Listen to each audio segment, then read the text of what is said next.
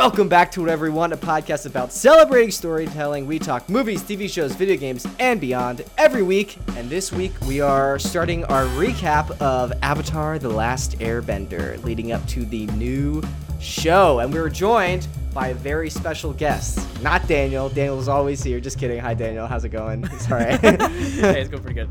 But no, Uh, we have a special guest, which is Logan Baker. Logan, who has also been on the pod before. As we mentioned last time, you were the last episode you were on was the uh, food episode, and, before, and you've been in I think the most episodes because you were in the background of a lot of the very early video episodes because you were my roommate in college. Um, You're also an Avatar aficionado. How are you doing today, man? I'm doing great. How are you guys doing? Freaking pumped to be Doing talking good, about dude. this. Yeah. We've been talking about this good. podcast, doing this like Avatar rewatch for so long, and um, when I found out that the like they were doing a live action one, I was like, we'll do it whenever that comes out. And it's been freaking like four years since Yeah. it's fi- it's been announced, and we came up with this idea that it has finally it's about to come out. So I'm so happy we're finally doing this.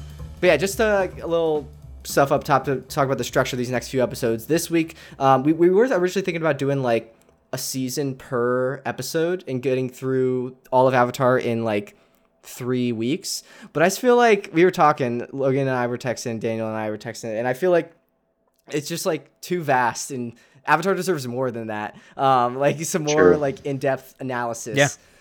So the way it's gonna work, instead of doing that, we're gonna do this week. We're talking about the first ten episodes of book one, so season one of Avatar, and then next week we're gonna talk about the last ten episodes of book one, and then we're gonna do the M Night Shyamalan um, live action movie, unfortunately. and then Uh. I think around that time the new show should be coming out, which also only covers season one of the show. So at that point we'll have been talking about season one for three weeks, so we'll be like experts in it. I feel like. So yeah, that's the plan. Any questions, concerns from you guys about the plan? Nah, dude, that sounds solid to me. Works for me. I can't wait to get into it.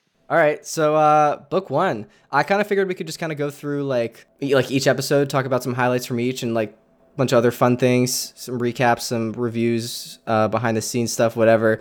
But I- just I want to ask you both overall, Logan as our guest, what do you think of book one, or just what do you think of Avatar in general? Your opinion on Avatar, the show. I mean, you could call Avatar kind of like a a gateway drug to other animes. a little like it's it's Yeah. for a lot of people. Yeah. It really, uh, a lot of people our age at least who remember watching it as a kid and then um, kind of grew up with it. It might have been a great segue into um, learning about different uh, like Japanese style anime art artwork and, and everything else because of the uh, the influence that had on on the two creators. Um, it Yeah. clearly shows up in, Yeah. in all of the all of the uh, episodes. Yeah, it's like anime light almost. Like it's doesn't have all of the tropes eh, of anime. And I remember listening to some podcasts. I think like the creators didn't want it to be full. Like a lot of people when they think anime, they think like very big eyes and often like over sexualized women. And they didn't want to take those aspects of anime. They just wanted like the kind of I don't know, like overarching story and the influences of of certain art styles. And I think they, in my opinion, picked like the best bits of it to um, incorporate and, and kind of make their own thing. I'm, I'm I kind of coined the term Ameriname instead of anime. It's like American anime. I mean, Man, most people like- just I say like that. American anime, but yeah, I think I like him anime. like the hybrid animals, like the hybrid is animals in. Avatar. I'm combining them to Ameriname. Yeah, I think Miyazaki is a really big influence um, on both the creators. Oh, yeah. I, I remember hearing them talk about him a lot when they uh, were working on creating this uh, this whole world of theirs. Yeah, yeah, you can definitely see the influences um, all around. Um, it like in the show pop up. Um, it's also interesting, but I'll, I'll get into that. that's more book one. But Daniel, what, what are your thoughts just on Avatar and No, your I thoughts just on it like- as a whole? I, I like the concept as a whole. I mean, it, there's always been something uh, special about just the concept with the the core nature of like all the elements, but then also how they expanded the universe into uh, the philosophy of, of the more spiritual side of things and and just the world building. I, for me, I mean, you guys know this. I'm a sucker for world building. This and has world fantastic world building. is just Daniel, if you haven't, designed If you if you haven't seen um, Yeah. Hello Future Me, it's this like YouTube channel, and he specifically focuses on talking about world building, and he talks about different like pop culture like big epic stories that have excellent world building and he has an like m- a lot of what he talks about is just avatar and like their world building and he dives into like the history of like the earth kingdom and how they like what how the creators thought of like how they developed and how like like their civilization is built around being able to move the earth. It's like fantastic. Like I highly recommend you check that Oh, out if you look. haven't. Yeah. But yeah, I was that Sorry, you- What was it- what was that Hello called? Future Me is what it's called called. future me. Okay, I'll have to give that a look. Yeah, but sorry, you were saying just overall about. But yeah, no, it's just it's just great. When it when it comes to like comparing the different books though, it's funny going back on this rewatch and seeing like how much things from what I remember in the later books how things like changed from this OG uh book of water. And it's just like Yeah, huh. And It's it's, not like anything bad. It's just like it's I think they like, also progressed. didn't have the like- resources or the Yeah. knowledge for how to do this in the very beginning. Like a lot of it was figuring out the world, the rules of the, um, like the world and and this story, and also Nickelodeon. This was such like a risk for them and like kind of unproven that I don't know if they were given like all of the resources they would have liked starting out. Also, they were like very young, first time uh, Yeah. creator like showrunners like i think they were in their like 20s when they were showrunning like heading this project and like i, I remember in one podcast like the one guy had like a very big beard and, and like was bald. So a lot of people that he was working with that were older than him thought that he was like in his late 30s early 40s and then when they found out he was like in his 20s they were like what? Like you're you're telling me what to do and you're in your 20s That's Um, that's uh Mike Mike DiMartino. yeah. Yeah. And then Bryan Um, Konietzko is the other the other creator. Right. Yeah, I think they met like in college at Rhode Island or something like that. They went to school with like Seth MacFarlane, um, and like were also helped out on like Family Guy, I think, a little bit. Um, but yeah, like it's uh, for me personally, just my overall cool little blurb about Avatar. I agree with what you both said. Like I, I personally love this show. Like when we had that episode, Daniel, where we talked about like the media that influenced us the most um, growing up into getting into our respective fields. Like Avatar was one of the like eight or whatever that I f- talked about that like really like opened my eyes because I, I really like Yeah. it doesn't like Avatar doesn't treat you. It's a kid show, but it doesn't treat it treat you like you're a kid. Like it has really complex themes that you can appreciate as a as like an adult and then fun things you can appreciate like as a kid and it was just completely different like my first exposure to something that's like really different than like the typical nickelodeon cartoons like spongebob which again i Yeah, love but SpongeBob, like yeah. this is like so different and like open up the possibility of like different world building and it's just so freaking sick the the risks they took and how they pulled it off the storytelling the characters are all fantastic in my opinion it's not without its faults like there are some things especially in this season i wanted to talk about um but Yeah. i can't speak highly enough about the show i literally have above my uh bed right now like a a metal display of Uncle Iroh uh, under the the tree. Logan, that was hung up in Oh, our I college love that one. apartment. Yeah. I still got it. I remember that. Um, but yeah, uh, so let's jump into uh, like book one. I guess we've talked about like the show overall. Um, yeah. I personally do want to li- say that like I think book one is my least favorite of the three, and it's not that it's bad. Like I, there are fantastic elements that I do want to highlight in this, but I think again they didn't have the funding and they were finding their footing with like the animation style and also somewhat the characters. They had a lot of it mapped out. Like they had like a show bible Yeah. from the beginning that had all the story like mapped out, which is also awesome that they thought that far ahead. But I think this season is the weakest just because the other two are so fantastic so in my strong, opinion. Yeah. And again, I, I gr- agree with that. And but at the same time, I don't think we should discredit the season. It- It's very, it is Yeah, the definitely not. foundation. Yeah, and it's it's just amazing to see like, again, just a lot of the footwork being done here to like set up those. Again, in my opinion, I agree with you, Jake. The the better later seasons too. Again, it's just like baby steps. What would I- you guys say your favorite season is? I would guaranteed say say season three or book three. Um, but I would also say like if season Interesting. two and three are a ten out of ten, I think season one's probably got to be like a nine point five out of ten. It's so Yeah. close. It's just just just barely not there. Also, you cannot have season two or three without the setup That is of very true. season one. Yeah, exactly. Which like I totally understand and don't want to diminish it at all. But you're so you're saying season three is your favorite, Daniel? What about you? That's tough. I, I I'm also inclined to say season three, just from the way that.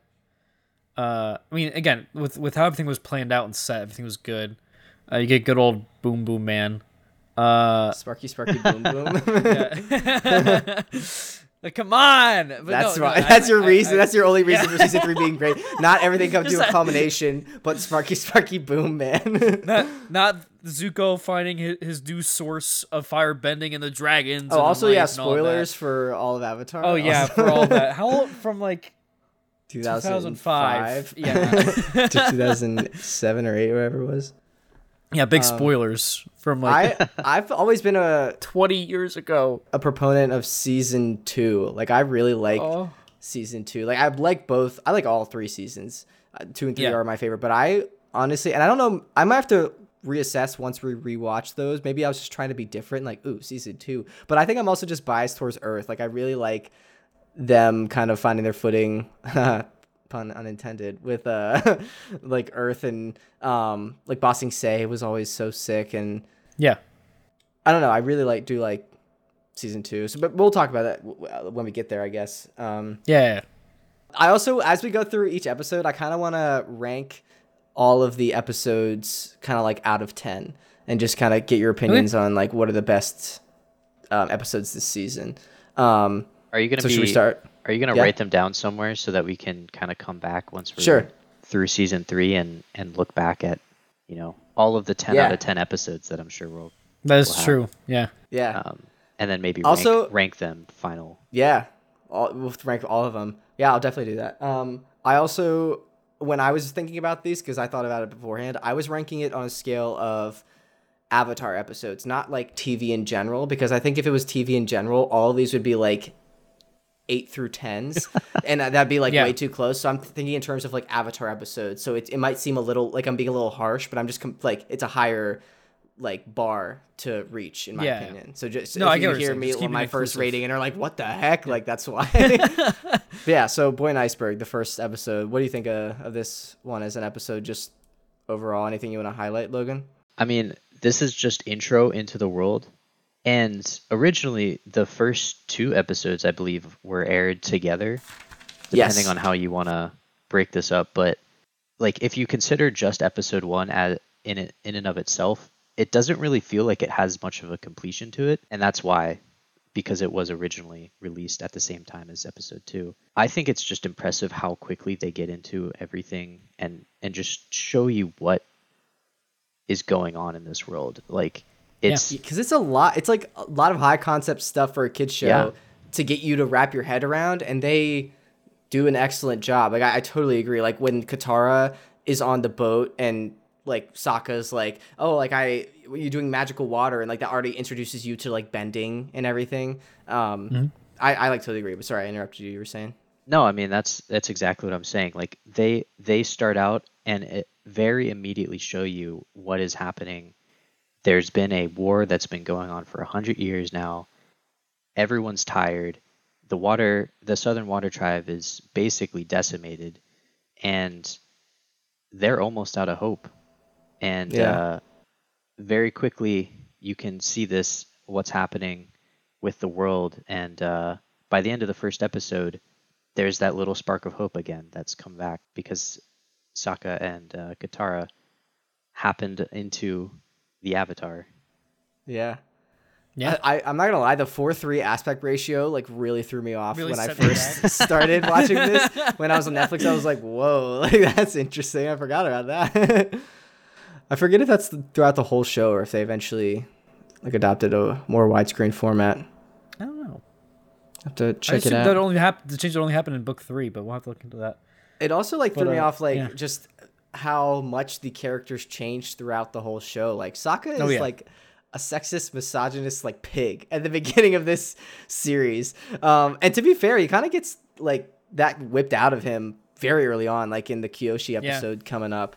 But yeah, it's just it's it's interesting. Like Aang, it, like his voice even is like so young, and he's just just this carefree kid, and it's kind of sad because I know like his childhood innocence is about to be like ripped from him. Katara freaking like starting out could barely like move a wave. Like it's it's kind of crazy. Um Zuko, that horrible ponytail look. I Yeah. we should rank Zuko's looks throughout. the, Looks uh, throughout, What, yeah. what, what should do you guys give the everybody's looks ponytail look?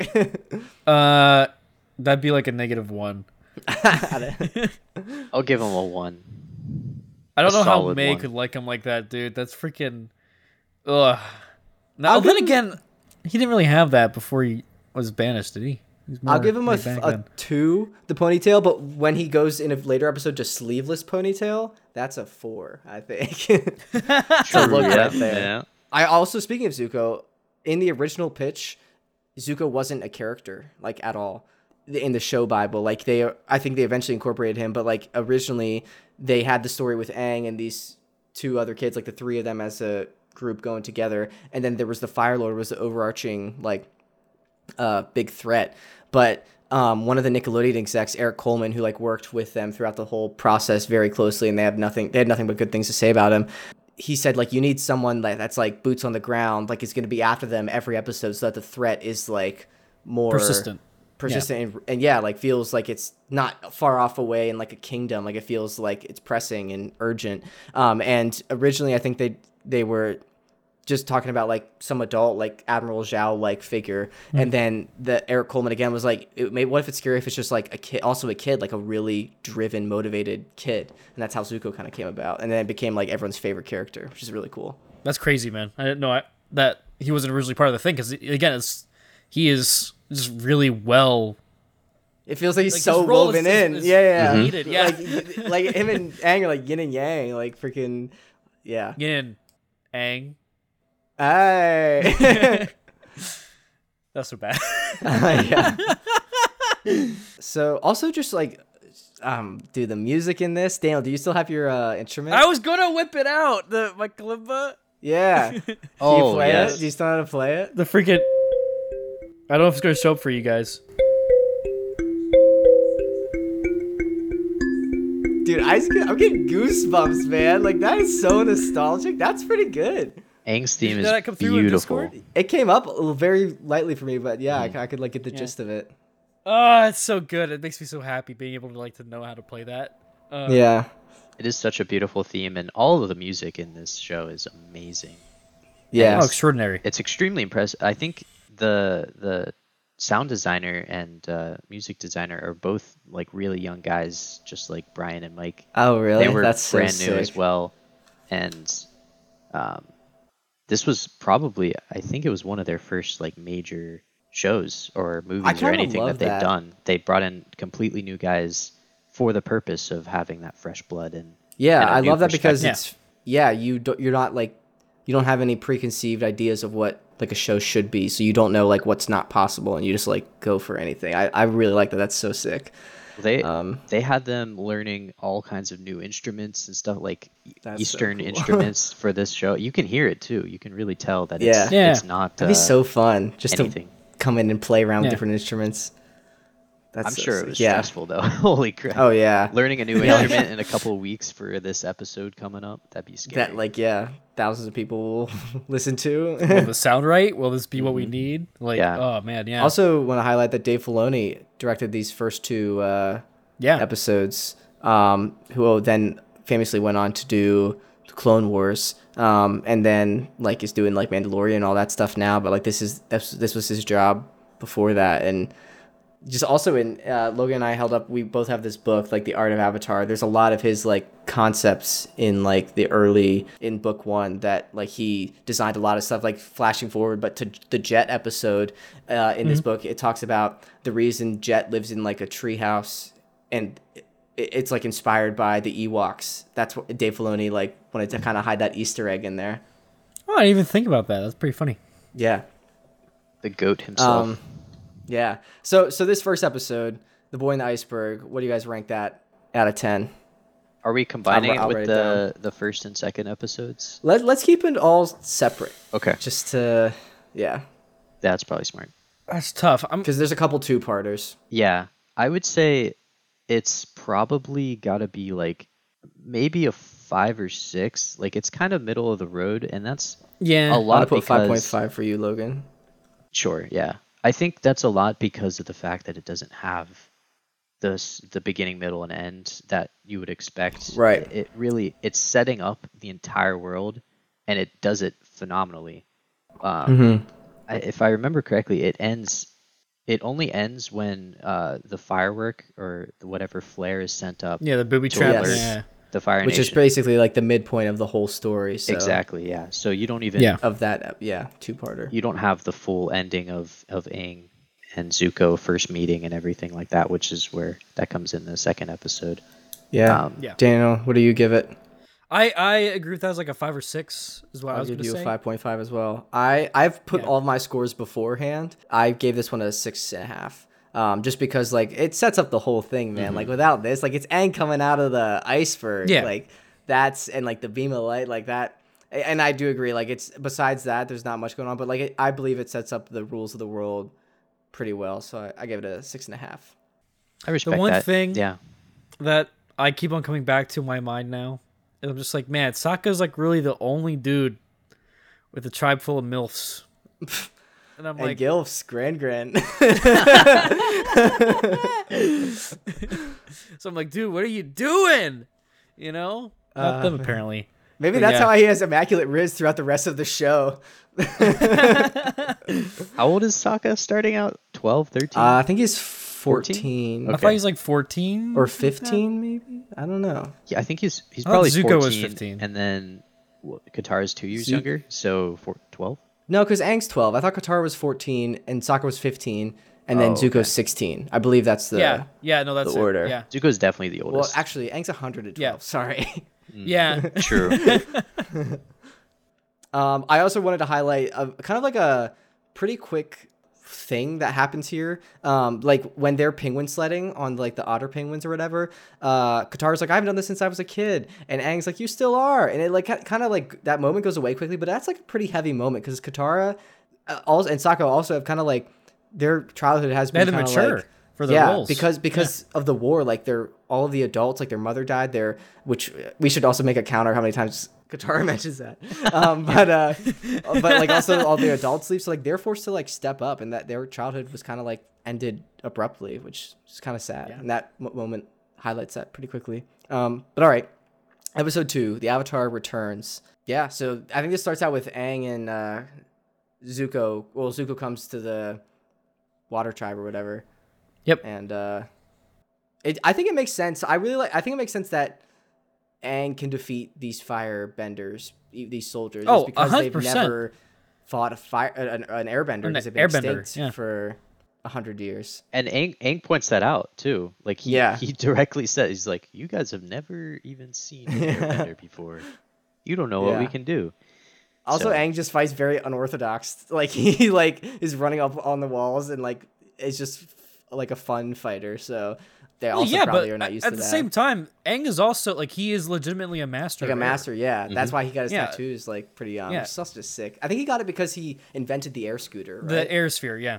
Yep. Yeah. I was gonna say he's a fantastic fighter. Like he yeah. just smokes Yeah. everyone. It's kind of Yeah. hilarious. I, I also really like that Zuko agr- like when Aang makes that deal to not he's like if you if I go with you will you leave the water tribe alone like Zuko like I feel like a typical like evil villain they would just write him like he would agree to that and then actually like attack the village but I like that Zuko kept his word and like didn't harm these people that didn't need to be harmed it kind of again shows that like Zuko is just motivated at this one task he's not like a bad guy totally um he's just kind of like lost his way you know I think that's Yeah. a lot of Uncle Iroh's influence on Yes. him. Oh, yeah. um, they've been it's been over a year at this point that he's been exiled, right? Yeah, I think it's been like almost so, two yeah. years or something yeah, like that. yeah, yeah. So it's it's been a while, and it's just been him been a and Uncle while. Iroh, uh, traveling looking for the the Airbender, and Iroh's been teaching Yeah. him the entire time, kind of maybe subtly influencing him on. Yeah, Uh, the art of persuasion by Uncle Iroh. but yeah, so I think Iroh is is definitely a heavy heavy influence, and you don't even necessarily see that he's a like a benevolent old man at the very beginning of the series. yeah, that kind of comes a little is- later. Yeah, he's still not necessarily evil, Mhm. and he never participates in any of the fights. There's one out. time he does like he helps shoot that fireball at the end of this episode at Appa when they're flying away. That's the only time true. that he directly Yeah. attacks the uh, the gang. But that's Hmm. it. Yeah, which is kind of impressive that he kind of just doesn't necessarily like attack, and he, he certainly knows what he's doing the entire time. So yeah. Oh yeah. I think it's And- quite and- impressive. I think uh I forget if it's in these first 10 episodes or the next 10 episodes, but like actually let me check when that is. When's the one where he gets captured? Oh, Uh, isn't that? I think that's, the next episode. Or- that's in the winter solstice uh, part one. I think. oh. Oh, okay, that, that does happen here, so I can't talk about it. Like when he when he freaking sees the spirit, yeah, like poof, Yeah, no, I was gonna say that when he Like, it's- sees it's- Roku's shows dragon. that there's something going on with Iroh. It's more than yeah, meets the he, eye. he's a, he's a different level. He's an Autobot. but yes, I mean this episode there's some we get to see like some creative fighting um and like start learning like about bending and different elements I think more. I also a- and then like I also think we should start ranking the excuses for why Aang loses his staff cuz he loses his staff like all the time. all the time. Um, Yeah. In, in this one, they like Zuko takes it to his chamber, um, and and like Aang is imprisoned. I think this is a good excuse personally. Like this is a Yeah. nine out of ten excuse because like it makes sense that when you capture the Avatar, you're gonna take away his weapon. You know. I don't yeah. even know if Zuko knew that it was a weapon as much as like it was his trophy that he was bringing yeah. back to Yeah. his father. Right. I mean, didn't he see? He saw him fly in with it, right? Didn't did he fly in with it? Yeah, he did. I did. don't remember if he fly, Yeah, flew in with it. He flew So in when he came to defend the, the Southern Water Tribe. So yeah, Right. But yeah, I'm giving that excuse a nine out of and ten. he What was do you guys give it fire with it. for Aang losing his staff? for the, for the excuse, yeah, no, I agree. That's like a nine out of ten. That's pretty solid excuse. Yeah, I concur. All right, cool. Um, also, in speaking of Zuko's chamber, you can see the blue spirit swords hung up. Yeah, It's pretty cool. Is the mask shown, Foreshadowing. or is I it don't just know. the sword? I don't think the mask was, but the swords were. I think there might have been like a mask, but I don't think it was the blue spirit Okay. mask. Yeah. I thought I remembered that you can see the mask somewhere prior to that episode, but I, I don't Maybe. know if that was true or not. But yeah, you can definitely see the swords, and you see the swords later too when he gets interrogated. Uh, yeah. Yeah. I fe- oh, wait, sorry. I'm also um I I just looked ahead of my notes, but like when Aang goes in the Avatar state, and every time Aang comes out of the Avatar state in like book one, it's like a diabetic person with like low blood sugar, just like passing out. Like Paul Blart. yeah, yeah, he's like Paul Hypoglycemia. Blart. He's like, uh. when when he goes into the Avatar Yeah. state in this episode for the first time. Oh Yeah. my gosh, that was the water. just- That was that was pretty epic. I forgot how good that music was. yes. That oh, first yeah. time you hear it, it's like Yeah. it is something else. And that again, Yeah. it's just so impressive that they were able to.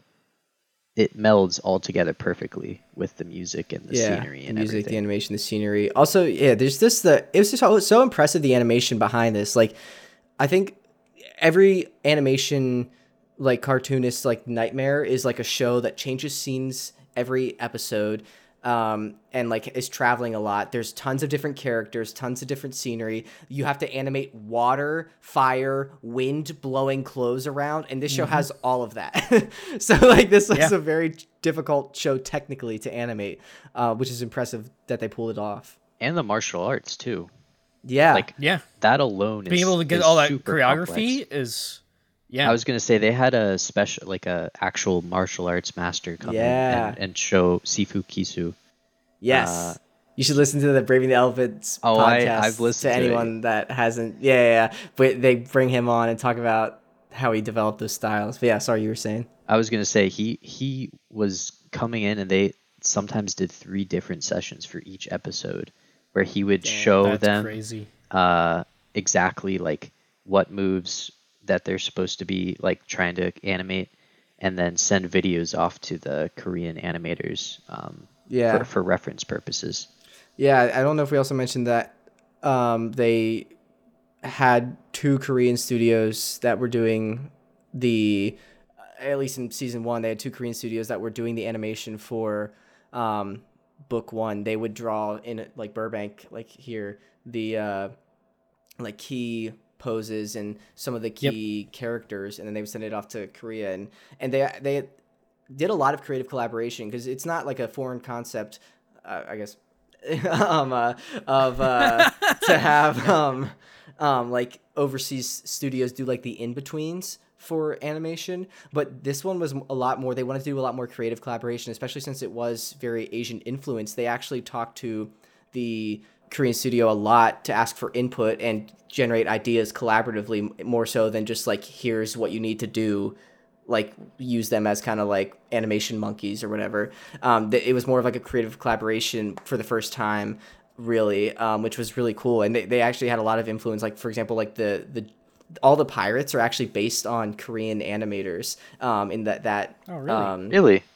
Yeah, they, they like based besides the the main guy, they like did some special design, but all the other like pirates are based on like animators at like and their friends at the Korean studio. That's so um, funny. And the the one guy, like the one that has like the uh that's like don't uh drop the blast jelly like later or whatever. Um that's that was like a really their really close friend that from the studio that was like their karaoke partner or something like that. They said.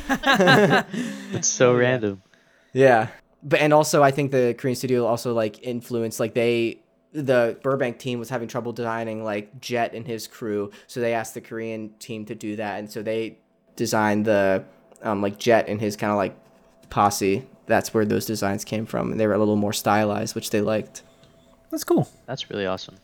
Is this? Yeah. Um, I don't know. You tell me when a good time to talk about the different animation of of the different s- bending, bending? styles, because I think yeah, that's let's do it. Yeah. that's an important point to make is the fact that the different bending styles are based on all four different Different Asian uh martial arts styles. yeah Chinese Chinese martial arts and Yeah, let's do it. so not only not only are they animating martial arts in general which is complicated and difficult they're Four doing different four styles different styles each and each water time. and fire are just flying around at the same time. like the actual technical skill is phenomenal. But yeah, so airbending is is bagua. I think it's loosely based on bagua, which is a very flowing, spiraling, moving around Yeah. constantly type of style. it utilizes light circle walking techniques. Yeah. Yeah. Bender shifts and rotates their center to counteract resistance and attack. Sorry, I, I was I also did some research on this exact thing. Yep. I'm so happy that you also have this. No, so that's the creators aren't super happy with how it turned out in the first Yeah. in, in Avatar itself uh, in the last Airbender because it was just so technical and Yeah. difficult for animation. but they, they- improved upon it with Korra when she's doing like the circle door training thing. in in season one of Korra, they they were very happy that they were able to kind of improve on it. And there were some good instances. good. You could you could see it happening every once in a while in, in Avatar. Yeah. But, um, Yeah. Korra, it, it definitely you could tell it's improved. Yeah. Um waterbending was Tai Chi, right? Yeah, Tai Chi, Yep. which makes a lot of It's sense. It's like more fluid and um the adaptability. Yeah. A I push- think that's push and pull sick. of- pushing yeah. Yin and yang. Yep, all that. We'll that's a lot more of like the the second half of this season kind of goes into that Right. a little bit more, but um, I know um, firebending was based on the northern. Sh- sh- I don't know how to say that. Shaolin. Shaolin, I think, Shaolin. Shaolin. Yeah. which yeah, apparently that was the easiest one to animate. Well, the actual martial Yeah. part was the easiest. I think because it's, like more direct attacks. Yeah, it's more direct and, it's more. like yeah, it's bigger. very big motions because a lot of like Tai Chi and is is like subtle movements and that's very difficult to like get across in animation. So like the big attacks of the Fire Nation. th- This would be firebending. was really Also, good. well, there's a lot of animation in this first season. It felt like Yeah, it you're was right. on twos. oh, uh, Yeah. no, so my point is, with it being on twos, you can get more of that impact because you're covering Right. more distance right. in that time. So I think the same that's- I goes feel for like that also helps. yeah, the same goes for earthbending when we eventually get to that. It's Um, Hung Gar, right? Hung Gar. Yep, because that's more like you need to be rooted and have like powerful stances. that's yeah, big powerful motion. All of all of them though, it's all very grounded and and personal. Yeah. and it's it's not like it's magic. per se. It's it's Mhm. very it feels like it's a martial art in every instance, which is Yeah. very cool. That it's it's centered on the person. It's not like some Harry Potter wave your wand. Right. Uh, Which I think or even force I think the uh yeah, I think force the uh, uh, lightsaber kind of the thing. the like um what what was his name like sent the guy the martial arts Kisu. guy that Ki, Kisu I think it was Kisu. Kisu okay Kisu like I think he so like he I think the creator like went around to a bunch of different martial arts classes and then like found this guy and when they talked about like the philosophies he understood like he might be a good guy to bring on board for this project so after like months they talked about developing like martial arts style and I think the original creators only wanted to do like one style but Ki- Ki- Ki- Kitsu I'm so sorry I'm butchering that. I'm just gonna call him the the sensei master. I don't know, uh, but he uh, he suggested doing like a different style for each element, and then also kind of and that and once they made that decision, like a lot of things clicked, and that like helped them establish different cultural identities for each nation because it was based a lot on this core martial arts form, which I think is just so sick. And it does make a lot of sense from like a world building world building Yeah. perspective that different elements would have different styles coming out of it. Identities and mm-hmm. styles, yeah, and philosophies. Yeah, yeah, yeah. yeah. Yep. It's It's so sick. And we get into the philosophy a little later, like I think in season one where we get to like the deserter and stuff, but phew, well oh, that's a we'll great episode. there. Yeah. We still haven't ranked episode two. um so let's get back Oh, to boy. the tank with that. Uh what are you giving episode two? Um out of ten. I would say eight. I think it's it is getting up there to, you know, some of the top episodes, especially the, in season uh, one. I think it's just yeah. it is so impressive what they do, and this particular episode, I think the music hits really hard. Yeah. The fighting the music, helps a lot. between between Zuko and Aang. The Zuko fight, also just like jumping off of his ship to like tackle Aang Oh my midair. I God. was like the balls Yeah. on him. he's in a madman. yeah. Dana, what do you give it?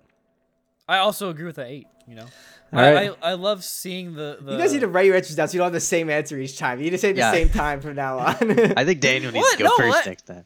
yeah. Okay, I'll go first next time. I Yeah. actually have this one a bit lower. I had this one at a 6.8. Really? Um, really. yeah, I I like this better this episode better than the last one, but it's also still a lot of setup and it's also kind of just looking at this episode, it's a bit in not incomplete, but like the first half was in the last episode, so it's still not like that full picture of an episode. I think it's better than the last episode, but I don't know. I I, I think there are a lot better episodes. So I think part of this is also I want to save room for those like elite episodes that, are coming Yeah. up. That's very fair. Something that really struck me at the end of this episode was like the nice calm like after they had won won the the fight, escaped. Um Yeah. It was like a nice calm, soothing, you're like they're flying away on Appa type of thing. Also just I want to point out the f- Yeah. getting Appa to fly initially when Sokka was like Wahoo. Wahoo! Yip, yeah. yip. yip, yip. was That's my just so second good. favorite reading of Yip Yip. The first is I guess we'll get to it next week, but when he's taking Yue on the uh on the on Appa, he goes yip. Yip. And. That's my favorite reading Yes. of Yip Yip. Yeah, you can't beat that one. yeah. Yeah. But that was a little side tangent. Like the the music at the end when it's like super calm, it's Mm-hmm. nice. You're like, ah, it's Yeah. a nice ending to this this great episode where they won their little fight. And then Yeah. it immediately it turns yeah, exactly. and then it switches on a dime to Aang just being super excited of like, we need to go here, here, here, here, here, here, Yeah. here, do all these different things. And it's like They handle the tone shifts very well yeah. Yeah. with a kid for with it being a kid show, but also having those impactful moments. yeah it's just like it it went from that and it went back to the fun kids show and it's and it's an adventure that they're going on it's not just like a we need to save the world immediately they, Right. they're just you know going on an adventure as a couple kids um, That's a good point. I think that's part of the reason I also maybe look now like don't like book one as much maybe maybe because, because like it takes them like I think like 10 episodes until we learn like the main quest. Like we know th- with the idea that he has to save the world, but it's not till he talks to Roku that we learn that like oh The no, there's like a coming and- deadline, and, like then Yeah. then like shit hits the fan, it gets serious kind of thing, and that's when I'm like, all right, well, I'm in, like I'm kicked in. I feel like this beginning part is more just like the fun kids show. They're going from like adventure to adventure, which again I don't mind, but I think when there's that purpose, I'm kind of like more locked in, which is maybe why I'm more inclined to like season two and three, because I'm like this is approaching, and the anticipation. Maybe that's why I like season two more, is because the anticipation is better than the build off, the the payoff. Um, Yeah. No, I get that, but I feel like this is still necessary for the the character. Like if he, Yeah. he just jumped right in, Yeah. to be like okay, I now I'm like it doesn't fit. No, Like, I totally to agree. have- He needed, like I s- like I said at the beginning, Yeah. like he needs this build up and he needs to ease into that responsibility, even if it's not really easing. As we'll get into the next episode, we learn about his people's genocide. Yeah. Like, Episode three. Uh, yeah, let's get genocide. episode three. we also learn about Zhao here, which I I really like Zhao Yeah. as a character. Um, he's voiced by Jason Isaacs, which I didn't know. He the Lucius Malfoy, and also Mm-hmm. voiced the Grand Inquisitor in Rebels. Oh, Admiral Zhao. You just said Zhao, and I was like, who? Oh yeah, well he's he's Captain Zhao, I think, Captain right? Zhao, Or I- No, Commander, he's Commander Commander now. Zhao. Yeah. whatever he's in. Yeah, yeah. Sorry, he, he uh, Bruce Lee says Captain Zhao. He's like, now I'm a commander. Um, He gets promoted so fast by the way. Yeah. I just want to much. put he's kind of like he's like Hamilton. He's gonna rise up. I don't know if you guys have seen Hamilton, but He's the evil Hamilton. yeah, yeah. Uh, It also makes sense. I think it's interesting that Jason Isaacs voiced Zhao, command, Commander Zhao here, eh, because and then like it makes sense that he would later voice the Grand Inquisitor in Rebels because Filoni worked on both. So I think that's Yeah. kind of cool. He's bringing over those similar people. They also the Avatar people like designed Zhao based on they were like we need to get an actor that's similar to Jason Isaacs, like a Jason Isaacs type, and like one of their production managers were like let's just reach out to Jason Isaacs. And they're like, oh, we can do that. oh, that's funny. But yeah. Anyways, but besides that, then in Aang's storyline, we see the genocide of his people, which is just like some heavy stuff for a kids sad, show, man. man. Yeah, Season three Yeah. or episode three? Sorry. Yeah, Season episode one. Yeah. three. but yeah, dude, and like the denial you see he's going through first, like you don't understand. Like the only way to get up to this air temple is if you're like an airbender because of how high it is and all that. But you're just like, Mm-hmm. uh, buddy, oh, That's rough, buddy. Yeah, Yeah, when he sees when he sees Monk Gyatso, uh, yeah. sitting, it's actually so impressive. Like if you think about it, there are no if you if you take note, there's no burn marks on Monk Gyatso. Yeah. theoretically, what what I think people have theorized has what what happened was Monk Gyatso basically just took out all of the air from that Air in the room? in that area that he was in Oh. and just suffocated everyone, including Oh, I himself. never thought about it like that. So you That's can't so you can't firebend if there's no air. Yeah, there's So no oxygen for fire to burn. oh my no one gosh. could touch him, and he just suffocated everyone around, and he's just sitting That's- there. That's bonkers. He That's like the extreme version of like in Korra when she what was it here takes the air out. That's like that times twenty. that's that's why he's the master. So yeah. Yeah. and also if you think about it, that's it's kind of a great thing that the monks are pacifists and they don't want to Yeah, because they could they could They easily have so taken over the world. overpowered. maybe that's maybe maybe that's interesting. Maybe that was a legit strategy why the that fire lord I forget his name, the, but like uh, started with the air nomads Soza? because he knew they were the yeah because he knew they were the biggest threat. Well, I think that was mostly because the avatar was going to be a airbender. Right? Yeah. Yeah, it was gonna be an airbender. That's yeah. the primary true. reason, but I, I mean, it's not a bad. That, that's side. like also kind of a dumb reason because then it would if if they just kill the the avatar as a child, or I guess they were gonna capture try to capture the avatar and like raise him to be their own. But if they accidentally killed him, then they, they would have just been reborn as like a water tribe person in a Yeah. second. but yeah, I guess they were trying to capture him and like raise them to be their own like evil avatar. It's like it's like Scott Pilgrim, like the Nega Scott, whatever the heck. Yeah. Uh, it's like the Nega avatar. Jake, what you just made me think of? I mean, they could also just not let him out. You know, just imprison him. Yeah. was that was that What- what, Guy Daniel? bit where Death dies? He's like, "Yep, I'm super Death." So you gotta be reincarnated. So then Oh, Death yeah. is reincarnated, where then dies again. Is like, uh, what was it like Chinese baby? Uh, like, oh, no, no, God, the, You know, he was like, Yeah, yeah, I, I would you're be, gonna be you're gonna be reborn back as a Chinese baby. China. Yeah. and then he's And comes like, back "Girl, he's like girl girl." girl, yeah I have no idea what that reference is. So I'm Yeah, just all right, here. completely lost. okay We'll send it to you later, Logan. No, no, Okay. let, us It's explain it so thing. anyone in the podcast can also follow along. So, Logan, there's a bit in Family Yeah. Guy where like death, like the Grim Reaper, like gets into a car Uh-huh. accident and he uh, like dies, and so another bigger death comes in and is like Super dead, death. buddy, and he's like, "What? I'm death," and he's like, "I'm super death, man," and then. uh Super Death's like, or Little Death, like regular Death's like, what's gonna happen to me? And Super Death's like, you get reincarnated. And he's like, really? And he's like, yeah, as we speak, you're gonna be reincarnated as a Chinese baby. And then he like disappears, like Death like gets reincarnated.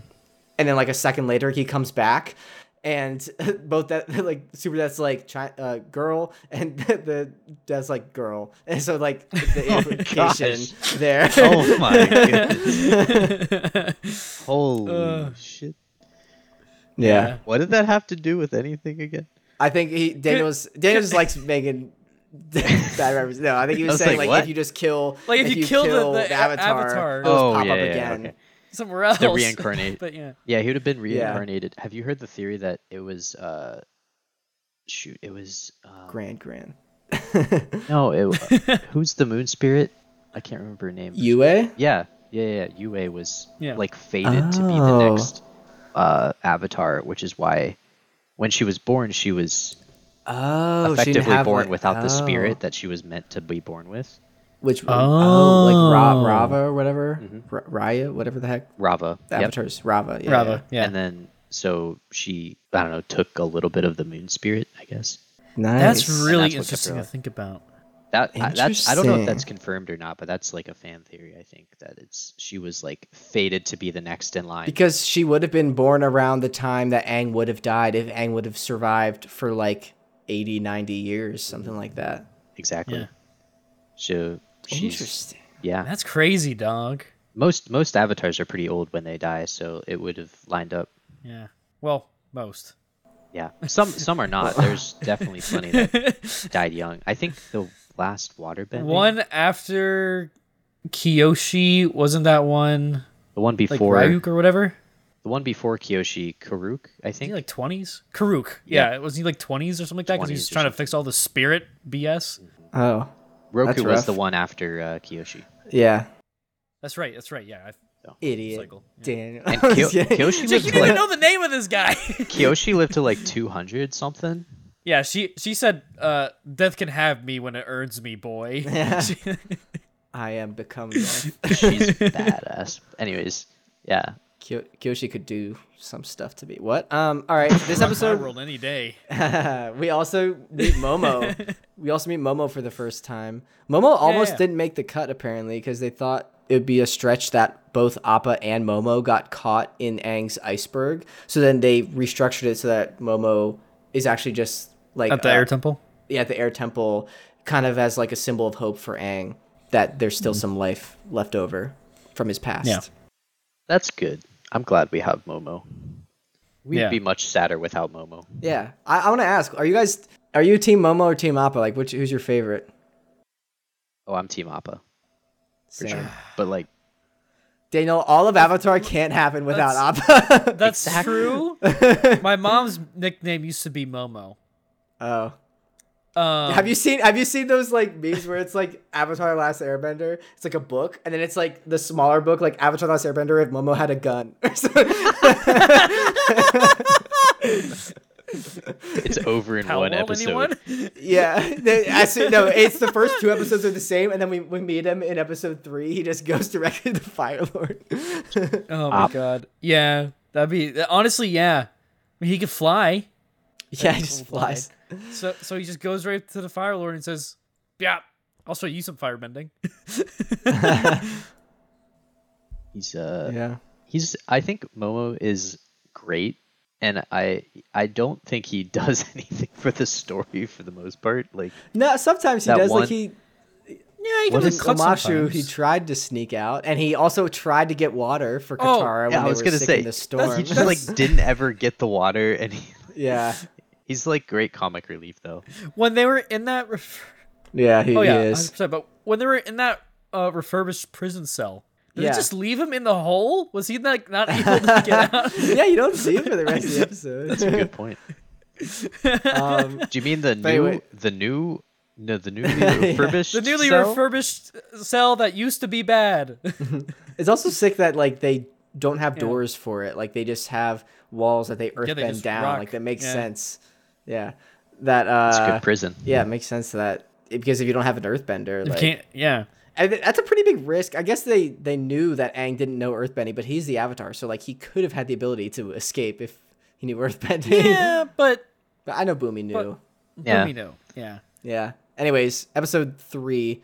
Uh, we also get the Agni Kai this episode, the first Agni Kai, so that kind of establishes what Yeah. that is. And I, I loved, like, I think someone pointed out, like, dissected the fight that, like, it's not shot the best way. Like, it could have been shot better. Like, it's a little confusing. They reuse a lot of the same animation, but I personally really like this fight. Um, just like the color scheme, also like the oranges and Oh, yeah. reds, kind of saturating the whole environment is beautiful. And the music again.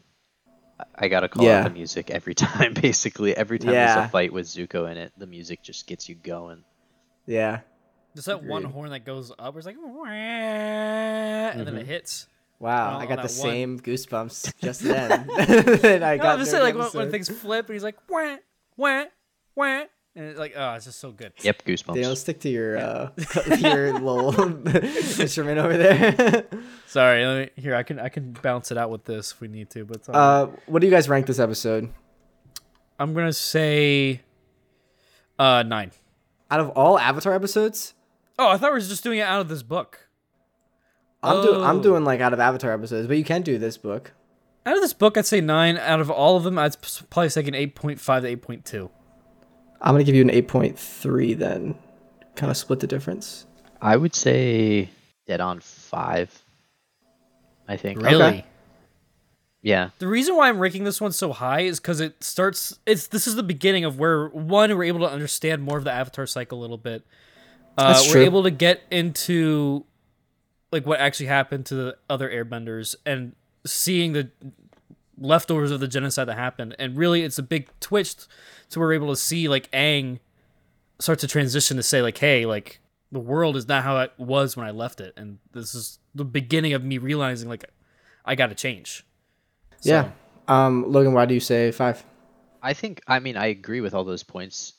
Uh, it's like it is doing a lot for the the world building, like you said. But I I don't know I- don't even think the execution's bad. I just don't think it's it's able to be ranked super highly when there's so many other great episodes that that could be higher. And uh, the the first two episodes, I have a hard time like truly being objective when ranking them just because they are the first two and they're they're getting everything started. But I think at this point I'm like I'm going to be objective. It's Yeah. not the greatest thing ever, but it's it's definitely not bad either. It's it's to me it's right in the middle. It's as Avatar goes, it's pretty it's an average episode, which compared to other any other episode of any other series, it's got to be like a 8 or 9 out of 10. It's going to be phenomenal, but with respect to the rest of the the uh the Avatar verse, not quite there.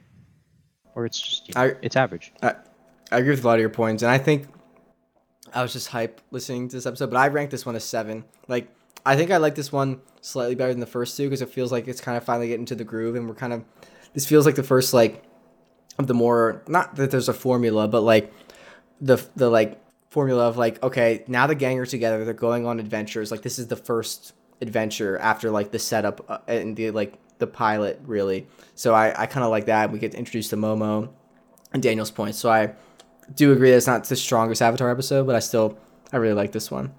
All right. Next is Warriors of Kyoshi. I never really realized how early on in the quest they go to Kyoshi Island until I was rewatching it. Yeah. like, Whoa, that's pretty soon. what do you guys think of this episode, just overall? This one's it's like a fun episode, partly because of the all the like antics that Aang's trying to get into with Yeah. showing off to the all the girls on the island and stuff like that. But also, it's fun meeting. Obviously, it's fun meeting Su- Suki. Suki. Uh, I mean, you named your cat after Suki, so I do, yeah, yeah, yeah. our uh, our cat's name is Suki, and the other our little boy cat is named Kai, who is a uh, Korra character. In Korra, yeah. and Yeah. he's like Kai that he's a little piece of uh, something. but uh, at least when he was younger. So, but yeah, Suki, uh, amazing character, and I am glad that she's introduced so quickly. But it's kind of sad that we only see her for one episode. Um, Yeah. early on in this season until when's next time we see her is in season I think it's book two. Yeah. Yeah, because I think when they're Yeah. going to Ba Sing Se, she like runs into them at the like like boat transfer immigration Yeah, office, whatever immigration. it was. Yeah, I don't yeah, know. yeah i think it was, it was after this episode they decided the kyoshi warriors decided that they want to go join and fight in the war whereas Yeah. previously they had stayed home and they're like we're not going to take part um, That's also something that's very cool about this show is like it shows that like not only are all these people that Aang and like the crew are coming across, they're influencing them and helping them on their journey, but they're also influencing the people they're coming across a lot of the time for the better. Um, in my Yeah. in my opinion, like I mean, whether you want to stay Minus in the burning war, houses and like all the destruction and stuff. But and cabbage Yeah. man and Cabbage Man, yeah. Yeah, Cabbage Man. he he's got some beef. rough Ironically, he does he has beef. I think the Uh. cool one of my favorite. This is like way far in advance, but when when they all get together before the day of Black Sun, and you see like all the different groups of people that they've affected and like become friends with, it's kind of cool. yeah, Looking back, I thought you were gonna say that. all the different cabbages that they've destroyed. that'd be funny. Cabbage Man has been Uh, counting yeah. every single one. yeah, We need a Cabbage Man Uh. counter starting next episode, maybe. yeah. yeah, Um, but also this episode, if you there's like that famous or not, I don't know if it's famous, but there's that Easter egg. There's like a guy in the background like having an argument with a pole, because I don't think they like they didn't animate like a second person in there. So he's like having like a really heated like discussion. Like at one point, like it's eh, when Aang and Katara are like talking at the like fruit stand. It, eh, like when it's the shot is on Aang, like there's a guy in the background who's like having like a very lively discussion, and then it cuts back to the Katara, and when it cuts back to Aang, the cap, the guy that's was arguing with this pole is just sitting on the ground with his like head in his hands, and he's like depressed all of a sudden. It's like what was going on back there? it's really funny. Never noticed that. I Yeah, love. didn't You even should check it out. that. It's so funny. I should. Yeah, I love the dude that um when they first arrive and he says he's the Avatar. Oh, The, the guy that's like mouth? freaking out. He's Yeah, like, what? yeah, yeah. That's me watching any guy. Avatar episode. Yeah. um. also, hold on, because Aang was a Southern Air Temple monk. Yeah. Would that make Katara the first woman he's ever seen? Possibly. theory. could the air nomads? There were They there were they had female, female, air nomads. nomads. Yeah. Otherwise, they yeah, would but they. go extinct. Well, no, I thought they had like quickly. this thing where I thought they had this thing where you had to like separate the genders at an early age and all that. Hence why you had the girls and their other ones and the dudes all at the the southern one, whatever. Not. what? I thought that was don't an actual thing. I don't. I don't know. recall, but that does that sounds correct because they don't have any like in the all the flashbacks. There's it's always a bunch of boys, but I don't know if that's just because Aang's hanging out with the, The dudes, lads. the and guys. then they have like all the old monks that are are like Yeah. crotchety old dudes. Yeah, and then there's a there's the other uh Yang Chen. Avatar Yang Chen The is other the air- last Airbender. Yeah. Yeah, because I thought she was from the Western. I could be completely wrong on I that. don't, don't know. off the top of my head, but yeah, that But wouldn't yeah. surprise me though. Like that philosophy, it wouldn't be that surprising. Yeah. Yeah. So my point is, I'm not surprised my boy Aang here uh, the a second crush he on gets a- Katara. A, whole gaggle of girls on him. He's just like, Oh, that he's like infatuated by that. Yeah, yeah. yeah. yeah, That I makes like- sense. Yeah. I like the first question that he asks. The first, potentially the first female he's ever interacted with was, "Would you like to go go penguin penguin sledding with me?" Immaculate, immaculate Riz, He's like- as the kids say. she's like, uh, yeah, sure. Like, how you gonna say no to that? I'm gonna try that pickup line at the bar and see if it works. she says yes, she's the one. But anyways, uh, we also get the uh, Sokka kind of getting the like we alluded to earlier, like the misogynist beat out of him, which I really like. yeah, Um, the and also the Aang riding like the elephant koi or whatever fish. The nagi? And, and well, the elephant koi is what he first rides. Then he rides the Oh, yeah, yeah. salmon Yeah. skin roll. it's a friend's reference for you guys. uh, anyways, uh, then I really like also when when uh, what's his face Zuko does arrive, like the color palette like changes, like Yeah. kind of like it's like it's warmer in tone, but like everything's still a little less saturated and like kind of uniform. Um, like a muted warm overtone. It's it's pretty interesting. The tonal change. You know how you mentioned in the first episode where Zuko didn't like destroy as soon as Aang gave himself up. He was like Yeah, pretty. That exactly did not happen in this episode. That's true. He was just like maybe he was like, I can't make that mistake again. That's Like, kind of fair, yeah. He's probably Yeah. learned his lesson, but he instantly just starts burning everyone's house down. Yeah. It's like, jeez, dude. F you and F you. Give me the you ball. lose kid. a house. You lose a house. I like this episode a lot. What do you guys rank this one? Let, should we have? Should we? Do you? Uh, let's get your ideas in your head, and then Daniel goes first. I have mine already. Okay, Okay, Daniel. good. I'm at an 8.9 to 9.2. Oh man, I'm gonna give you a nine point One. zero or one. What do you want, Daniel? Let's do an even zero. All right, Logan. I would say eight point five. I think. I was Alright. gonna. s- I was gonna be like a little higher, but I think it's still like they're still learning their you know form. and Agreed. Stuff like, like that. yeah, they're Yeah. learning their formula, and also like, I like the bit where Aang is just kind of like running around with all the girls gets a little like repetitive, and Yeah. again, which is fine, and it serves the purpose of what this about episode. this? He does the hand thing, you know, with the beads. That one is really. Oh my god! Do you remember looking back uh, and seeing him do that for the fishmonger in Yeah, in Korra, like the Yeah, yeah, the yeah. picture of that. Oh, sorry, that was long from now, but uh, definitely a good tangent right there. Yeah. I said um 7.75 for this one. Again, this is my highest ranked episode so far, but I, I'm still like saving room because I know like I feel like it gets better, but I still like this one a lot. So far, the best out of all four. Maybe I ranked my last one too high. Not gonna lie. Okay. I feel like by the end of this, I'm gonna be running out of room. I think Jake's being smart about like where he's. he's well, I thought it things. out. Yeah, I like did this all beforehand, and then I like compared them all, and I like did some adjustments to so because I was like, no, I actually like this episode more than this one. So like I've strategically done this. You guys are like on a whim, so like if you need to adjust it, like we can. Yeah. Um, I just like Avatar. a I think- man. It's all good. It's all good. they're all Oh. 12s out of 10. I think the the truly like S tier ones, I'm gonna be like, yeah, this is like 11, 12 out of 10. Yeah. like, it's gonna Yeah, it's yeah. gonna be breaking the scale. Some of these are just so so damn good that you can't yeah, agreed. can't even. Rank. all right.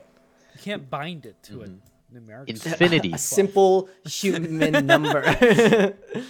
Infinity. Uh, next is the King of Omashu. Um, another Yes. banger episode.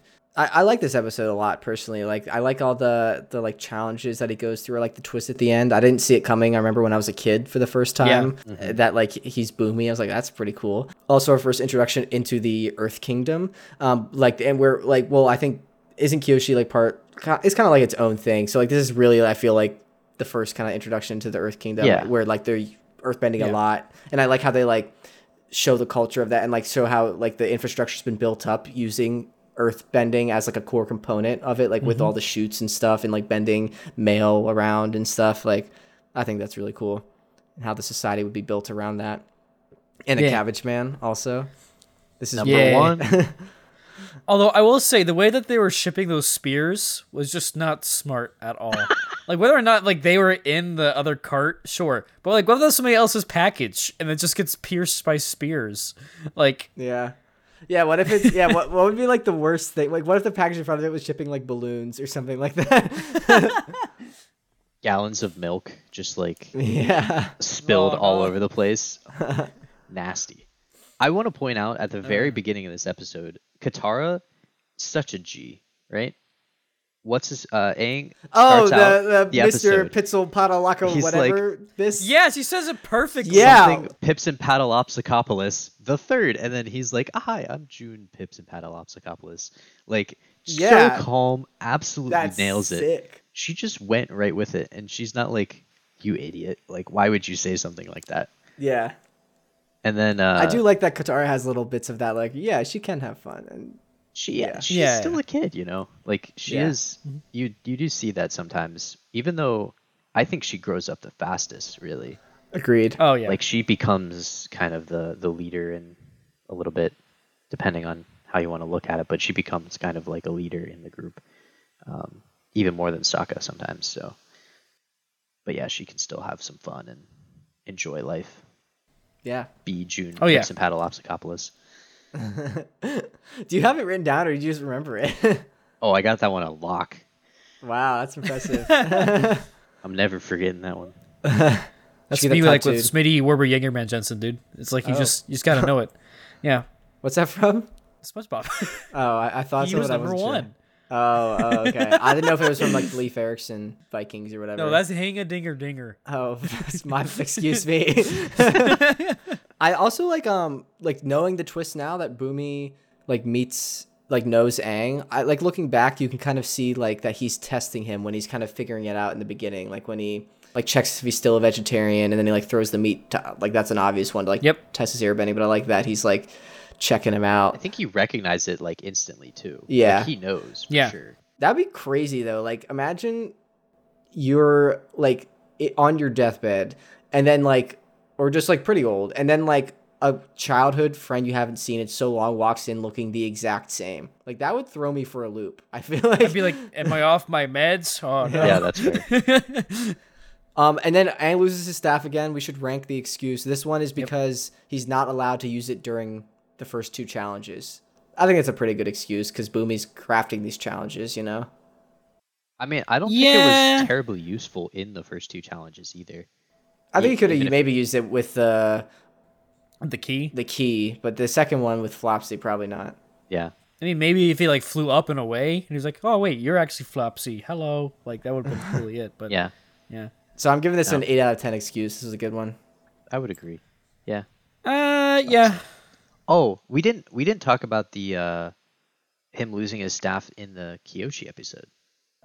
When did he lose it again? He lost it in the fight with Zuko, and then he picks up the fans, the Kyoshi fans. Oh fans. yeah. Oh, yeah, Which is a badass moment, by the That's, way. I'm gonna give that one a little sick. leeway because it's cool that he was able to then use the fans and stuff. The and- fans. to I incorporate his airbending. I don't know if that's like why he loses it. been done before, because that's not they're not normal for airbender. That's not like a normal Right. airbender thing. It's a earthbending slash. I think technically the fans are Tai Chi in Interesting. actual hmm. martial arts, but like it was an earthbending thing, and he just improvised. He's like, "Oh, fans, that would be something that an airbender could use." Yeah. Blows wind like me. Yeah, but yeah, though That that that cool. one was also pretty pretty cool.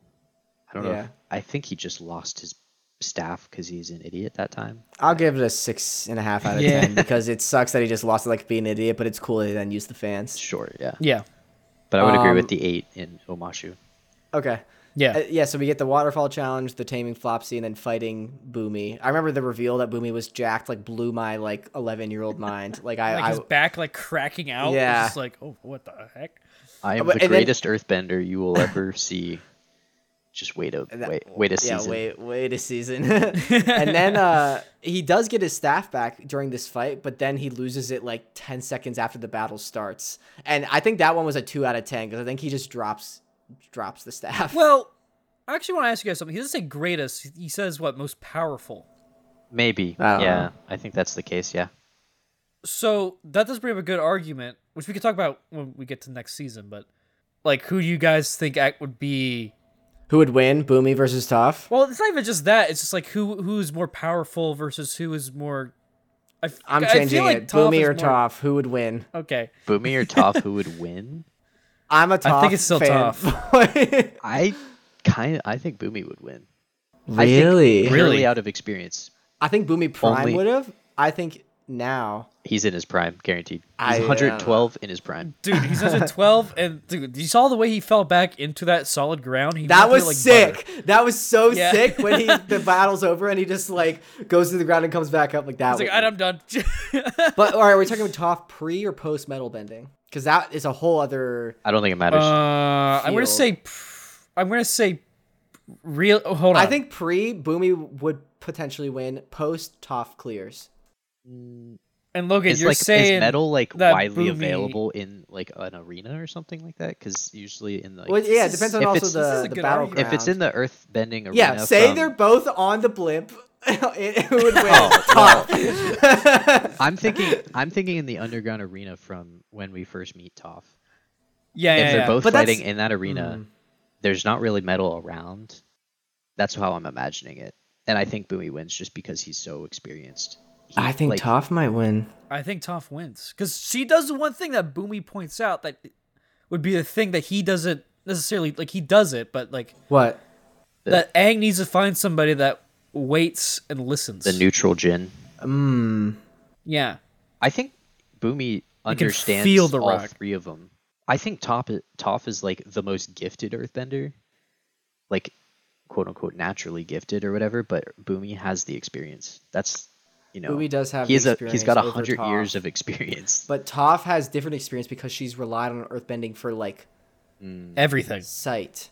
True. Like I Yeah. think that is different experience that forces you to become strong. Like it's like it's kind like for an analogy, like if you like there can be a super strong guy that has a ton of experience lifting, but if I lose my legs and I'm forced to walk on my hands, my arms are going to be jacked very like a lot quicker than the other person. I guess you know. I don't know. That's a weird analogy. I was gonna compare it like a, a again like a muscle bro versus like a fighter, right? So he might not have as much. It might be uh-huh. like a medium build or something like that, but in that situation, he has the expertise to say like, "Hey, I have my experience here because I know how to engage the situation." I would that's where I want to like- see that battle, Bumi versus. That would be crazy. I think you're right that Bumi would have, like, I think Toph is a little hot headed, so that she might slip up for that reason, get impatient. I think Bumi could outlast her that way and Yeah. be experienced. But I think Toph is really good too. I don't know. They're both I don't know. That's insane. interesting. Anyway, we- we've been talking a while. We gotta keep it moving. Yeah, so, what do we rank this well- episode out of ten? Out of ten, Uh. what did I rank the last one? Eight point five. yes. I think so. Yeah. I'll give this one an eight. I think it's just just I- behind the last episode, but pretty close. I concur with that. You, you bro saying eight. Of course, Daniel goes second. Agrees with Logan. I, No, no. Because the reason I'm saying that is because what, what was the one I said? The Southern Air Temple. I said that was eight point five. you said eight point three. I'm bringing that down to like a seven point three. Oh, jeez. Okay. oh, change it up on me. All right, I, I actually said Omashu was an eight. I, I said it's slight, slightly Oh! above. No, I had mine written down four days ago, Daniel.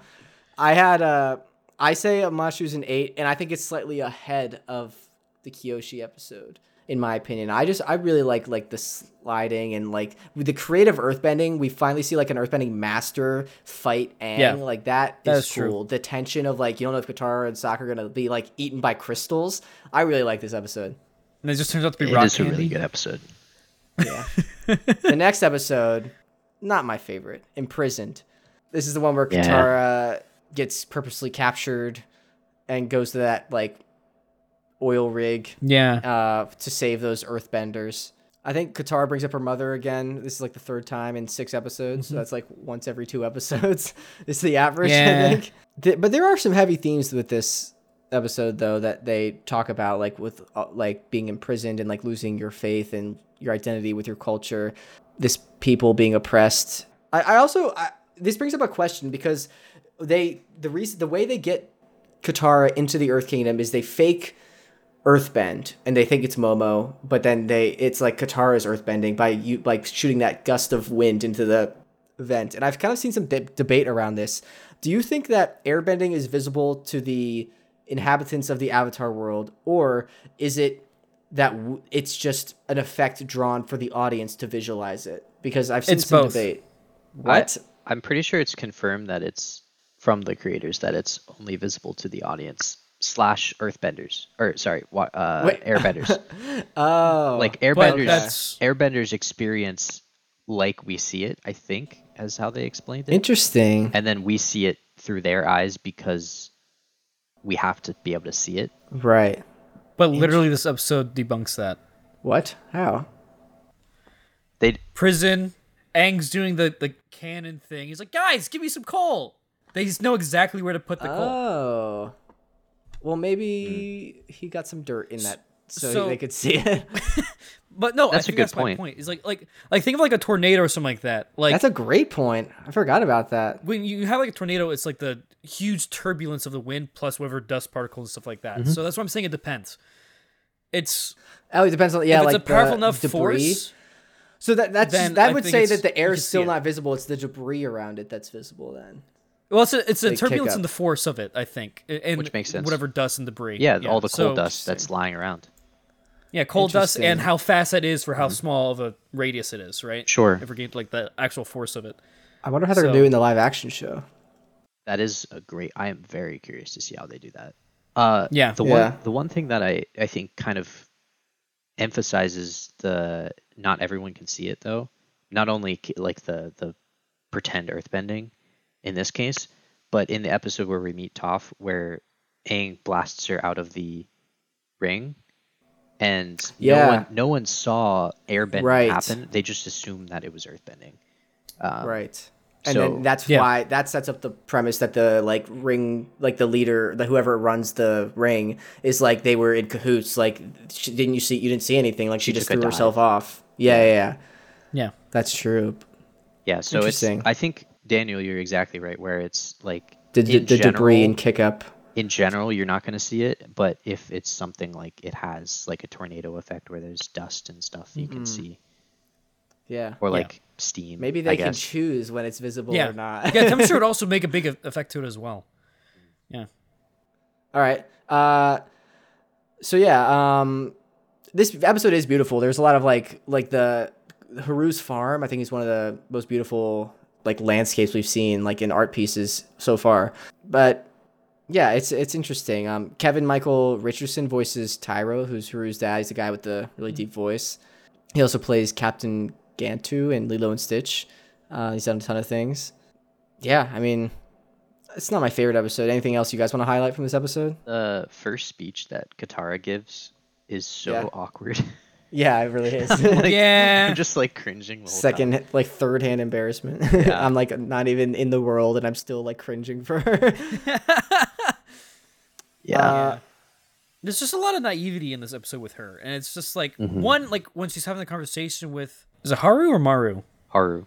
Har- Haru. Haru, yeah, with his mom, right? Because she's like, oh, what else could they do? Like, come on, just fight. But it's like, no, like they're taking our people. They're taking. Yeah, You don't even understand what's going on. there's more stakes Um, for them. Yeah, and then it's also just like again with that speech, it's just like she, she's, she wants, she has this hope and this drive, but she doesn't know the drain that these people have been through. Like, Yeah, all- and I, I do like that they don't immediately like. I- I think in like a lesser show, they she would have given that one speech, and then it would have like been a light switch, and they're like, "Yeah, let's help out." I like that it like takes a while for them to actually like come around, and it's not only it's only when Haru steps up that the other guys are um like enticed to defend him and step up, get their spirit back. Like I like that it's not like an instant thing. I think it was pointed out very well actually by the warden guy. I forget his name. Uh, but Uh-huh, the, the think warden, warden, yeah. he's like, I broke their spirits long ago. Like, Yeah, little girl. That voice actor was also really good. He is really like yeah, easy to hate that guy, which is so Yeah. it's like well done. Uh, when he oh when he throws the captain overboard, and he's like, Oh yeah, "We'll yeah. find someone I sorry? haven't thrown overboard yeah. and so tell them to funny. do that." Yeah, I would I would agree. It's like it's like a pretty mediocre, like middle of the road. I don't want to say mediocre. It's a middle of the road episode for Avatar. Yeah. I think Yeah. Um, this is also the episode I think where Z- uh, Zuko gets her necklace. Oh, at the Yeah. end. Yep. Yeah. yeah. Um, what do you guys rank this episode? I think this is a five, All right. solid middle ground. Which one did I say was a five again? The Southern Air Temple. Uh, yeah, Southern Air Temple was a five. I'd say this is like a four point five, like All just right. just below that one. I said this one is a six. It's the lowest one I've given so far, but I still think it has some decent elements. Haha, elements. To it. Mm-hmm. Are you guys a Zutara shipper or a Kataang shipper? No. Kataang. What? I want to talk about that. Kataang. Ah, Kataang. I'm also. Kataang. Yeah. Yeah, we're a Kataang group. Let's go. I am hundred percent certain that people were like Zutara or freaking like those are the people that love toxic relationships.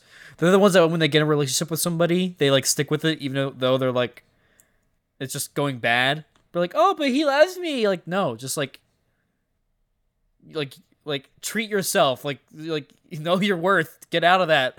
Like, they're literally fighting each other for like two and a half books, and then you're just like, oh, okay, like, but they could like, you know, sneaky link. Like, no, Daniel, I would say that like I I know a lot of people that are big Zutara fans, and I Cut think them out of your life.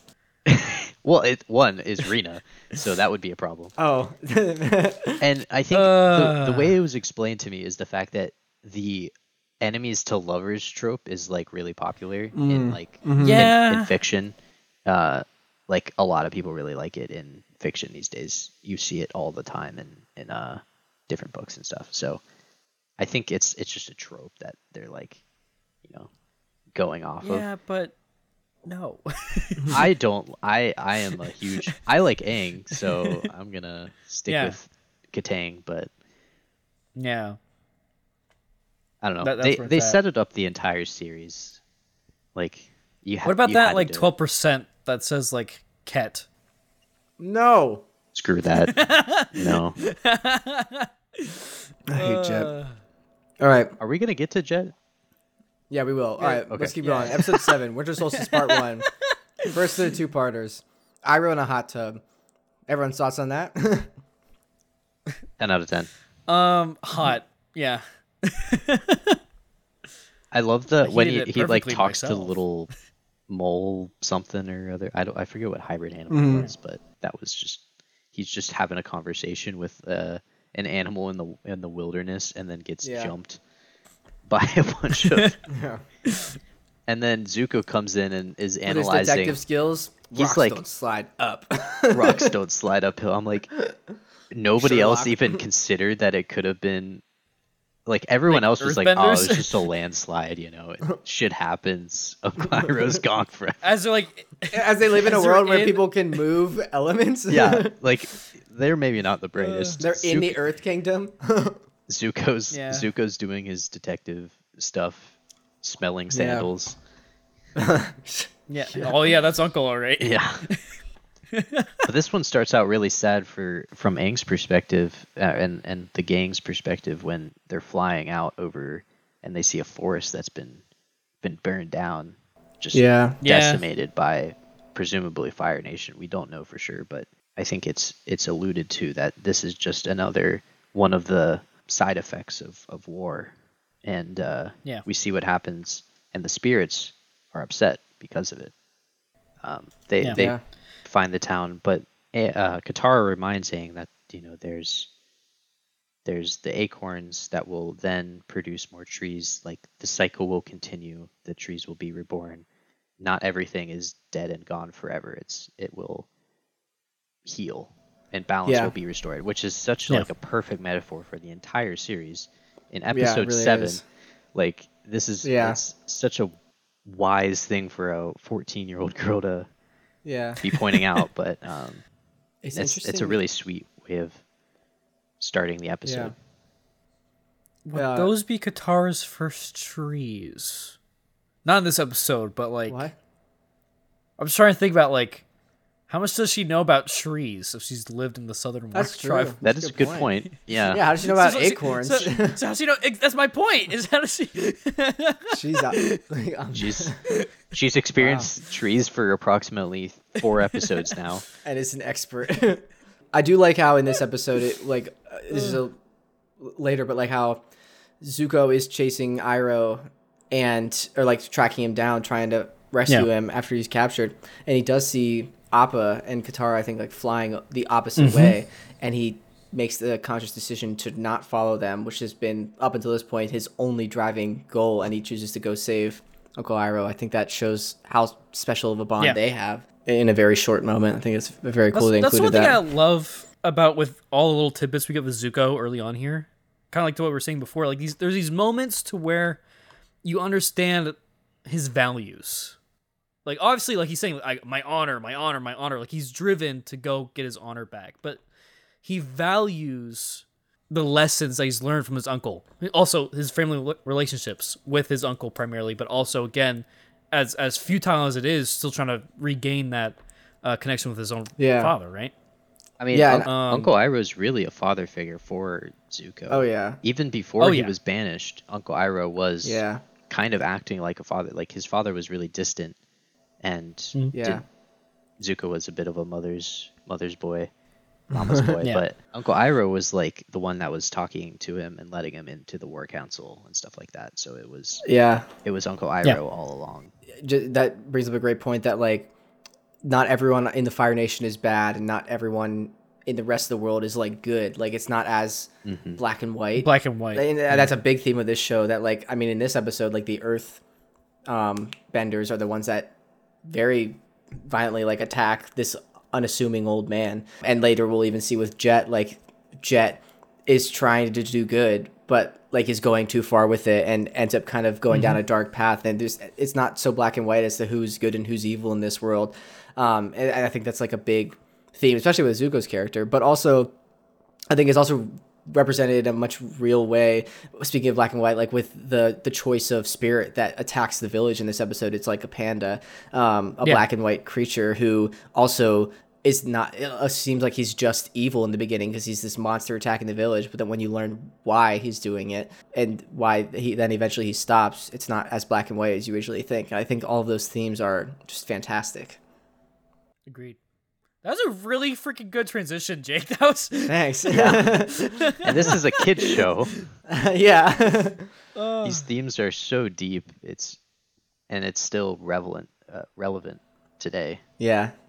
yeah. And and this is also the episode where we learn about that Aang has to go talk to Roku for um during the winter solstice. Uh, so what do you guys rank this episode? Daniel, you go first. I'm going to say like a six point seven All right. because it's a good introductory to like the beginning of like spirits and all that kind of stuff. But I don't think there's that much, uh, and you know it's wholesome with like you know the pan and all that, but there wasn't much else going on, Okay. you know. But it's still pretty good. I think it's a solid seven. Like it's Yeah. like like Daniel said, it's it's above average. It's you know it's moving the plot along quite a bit actually. And you, Yeah. I could I could push for like a seven point five. It's it's in that range where it's it's good, solid. And I do love the fact that it's Zuko's not pursuing Aang in this one. It's it's uh, yeah, it changes up. he's formula pursuing. a bit. It is yeah. He's pursuing Yeah. Uncle Iroh. Yeah. Um, He's always pursuing someone. I'm giving true. this one. I, I forgot I changed one of my previous rankings. Uh, episode three, I'm giving that a 7.1, and I'm giving this one a seven. Um, because I think I like the Southern Air Temple a little more than this one, but this one I still think is pretty solid. Again, like Daniel said, introduction to kind of spirits, but it also it feels like a more of a setup for this next episode. We're gonna get to the Winter Solstice Part Two, Avatar Roku, which spoiler, this is my favorite episode out of these ten. Um, Really? yeah, dude. The yeah, we'll get it. Let's get into yeah, it. Yeah, yeah, yeah. this is a banger. Like Yeah. it really is. Um, I, I mean, it That's starts true, off. They're true. going to infiltrate the Fire Nation, which is the first time we actually get them going to the Fire Nation. I love the bond they have because Aang's like, I don't want you guys to come with me. It's too dangerous. And then they're like, we're coming with you. And I just love that this bond that is formed because these guys were strangers seven episodes ago, and now they're like, I'm gonna invade. Like they're like, I'm gonna invade like Russia with you, basically. No, I don't uh, Ride or die, Oh my baby. god. yeah, bad boys for Yeah. life. And then that leads to like an incredible like this sequence where they're fly like there's been like a lot of unique action, but we've never seen this is the first time we've seen like kind of air combat. Like they're flying up over this blockade and there's freaking fireballs like flinging mm-hmm. all around them. It is so sick, dude. Like this is is air warfare. Yeah, with Yeah. tons of ships. Like I feel like the highest stakes we've had to this point. Appa, the real hero, Yeah. guaranteed. Oh my gosh, he like oh, tanks so two fireballs during this battle. I'm Yeah. pretty sure. When Aang goes up and just blows one of them up ahead Yeah. of the thing, that was badass. Yeah, Like the first or the second episode, sorry, when he like deflects the fireball over and hits the wall of the canyon or whatever Yeah, yeah, yeah. thing. Yeah. yeah. That's cool. But when he just blows it up in front yeah, of just everyone, Yeah. not just deflecting, just like attacking. that's a shift in perspective too. Like he's not Yeah. just deflecting; he is going through. Right, which is what the air nomads were kind of trained to do, and I guess mm. that's good that he's not just deflecting because he needs to learn four different styles. Some of them, which like is just attacking head on. So he's getting ready for that. Yeah, it's very Earthbender of him. Yeah. Speaking of Appa, though, uh, I did want to flag that he is a hybrid of a manatee and a bison.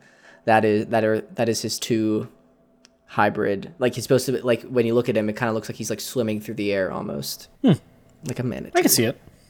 I wanted to ask you guys about this because we are talking about the animal aspects of Good bit here, but um, the variation between mixed animals and regular animals because I feel like season one we're getting a lot more regular animals. Really, I think we it's see only like on. one or two. Like I think we get Miyuki, the like cat. She's like a normal cat. That's in the next section Yeah. too, right? Oh yeah, that's in That's- episodes eleven through yeah. twenty. Um, Yeah, and, and but- then like most of the animals are toxic- hybrid. Of Kangaroo Island, there was Yeah, but they also don't uh, call them like you like Appa's a sky bison. They don't say manatee bison. So like maybe Kangaroo Island could be like a kangaroo dolphin hybrid or something like that. But they call Well, them that's true, but there's you know? something else that I was thinking of. There's another animal that was just like a normal animal that like threw me off. Daniel, these are the Forgot hybrid about- animals of season one. Please. Pulls up. He pulls Book. up the. He has this The page otter? like s- red. I had it bookmarked because I wanted to talk about it. the There's otter penguin. otter Oh, I love them. Yeah, I love those, dude. With The cre- original creator was upset that they did, or like kind of like upset that they w- did so many different pig variations, but the like animators went crazy. Like there's a pig deer, pigster, um, woolly pig, and moo. oh wait, the panda. That's what I'm thinking of. The panda spirit is just Yeah, a but the giant freaking spirits, panda. the spirits, I think, are supposed to be like singular. I think that's like kind of the point of it is like they're different than like the creatures of the world. I'm more forgiving of that. Really? I thought that would have been like a panda that was like I don't know, lived in the forest. So that was in. They made a shrine of it, and then it died. Also, the Komodo a spirit. rhinos are sick, dude. No, I do love That the is Komodo rhinos. very dude. true. Those are freaking. Episode. Dude, the lizard episode four. thing that the oh god, what's her name? You know, you know, you know what I'm talking about. It's June. Fire Lady- No, Fire that's Nation- an June, anteater. Yeah. June with her uh, shirshu. Let me is find it? her. Yeah, yeah, yeah, sure, sure. Dude, yeah. have you seen June in the live action trailer? Oh, Do, do I need to look it up? she could I- do some things to me. she could paralyze me. That that's the same thinking that Iroh had. Yeah. Apparently, apparently June is actually Yeah, yeah. modeled off of one of the one of the animators. Or, Yeah, like someone it's right here. worked- Hey yo, Bounty Hunter June was modeled to look like our friend and post production supervisor Lisa Yang. We even named the Shirshu after her dog Nyla. Yeah. I think she's had several other characters. Oh, it was May. Hmm. need that May book. has her personality. That's what it was. Yeah, yeah. I yeah. see. That so like she has several different like characters all based off of her. I, what was her name again? Uh, Lisa Yang, I think. Lisa. like yeah, Yeah. I'll be looking on LinkedIn later. on LinkedIn. This was also uh. 20 years ago, Daniel. Yeah, nothing wrong with that. Almost. All right. In Well, another I mean, when year, they were we'll doing the be in- concepts for it. Oh, it was yeah, you're 20 right. years ago. It was been. It must have been over twenty years ago. I think they started Yeah. in like two thousand one or two thousand two, I think 2002 they started That's like crazy. reviews, Yeah. which is insane. It was first released in two thousand five, Yeah. which is Yeah, almost twenty Um, years ago. Holy cow! This we're old.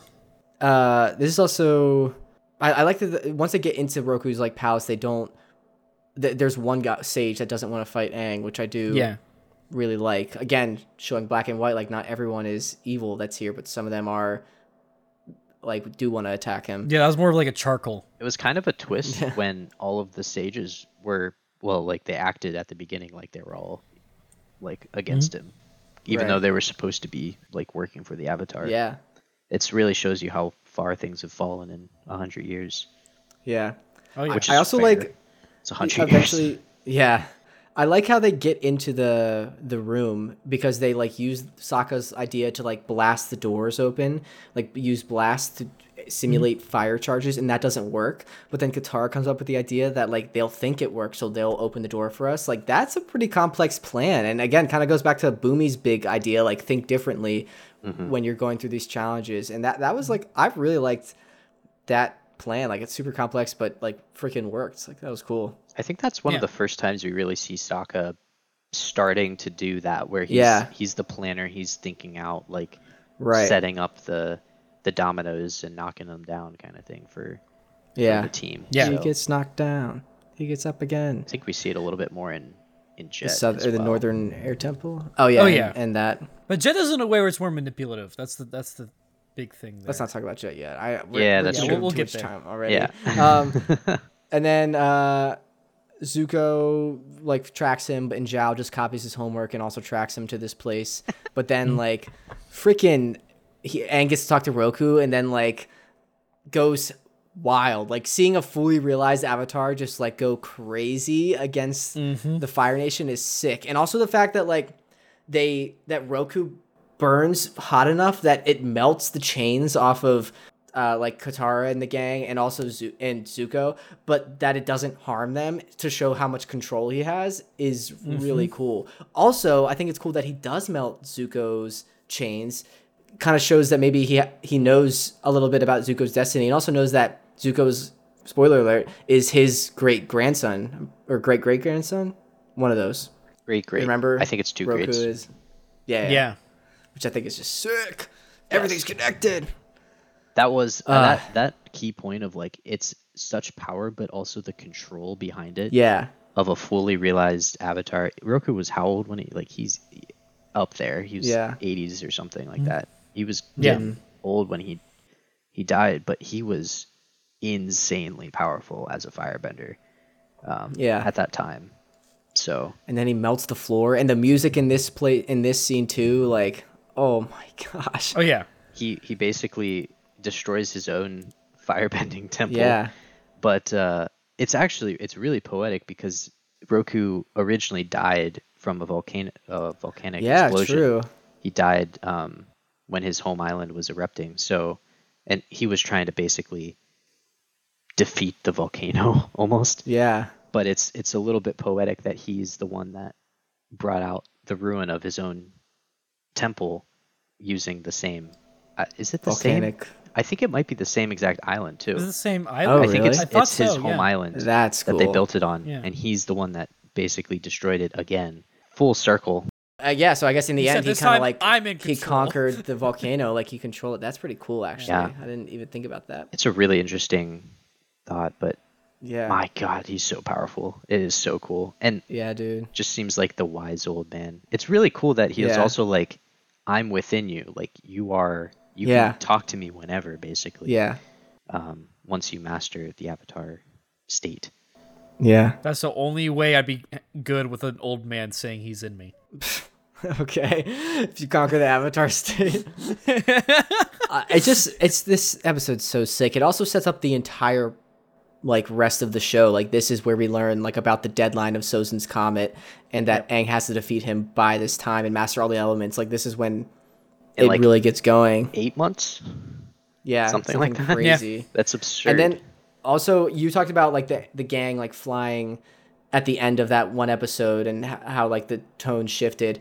The end of this episode, it's just the gang flying into the moonlight and it's silence. Like I don't think anyone says anything and it's like they the music plays, but that moment, dude, I'm getting goosebumps thinking about it. Like it's oh my gosh, because it's like the weight of the responsibility that was just put upon this group is like setting in and like that's it's crazy. solemn. It's a very solemn Yeah. feel of response, like the responsibility, like you're saying. It's yeah. it's a lot Yeah. for three kids to take on. What do you rank this episode? Nine point five. Nine point two. Okay. I said nine, flat. Okay. So we're all in the same ballpark. This is Wait, what yeah. did you? You said nine point five, Logan. Yeah, Daniel said nine point two. In the nines, I think this is the first nine, except for Daniel. You said Kyoshi was also nine. yeah. I just love that episode. that Yeah, is it's a good one. really good one.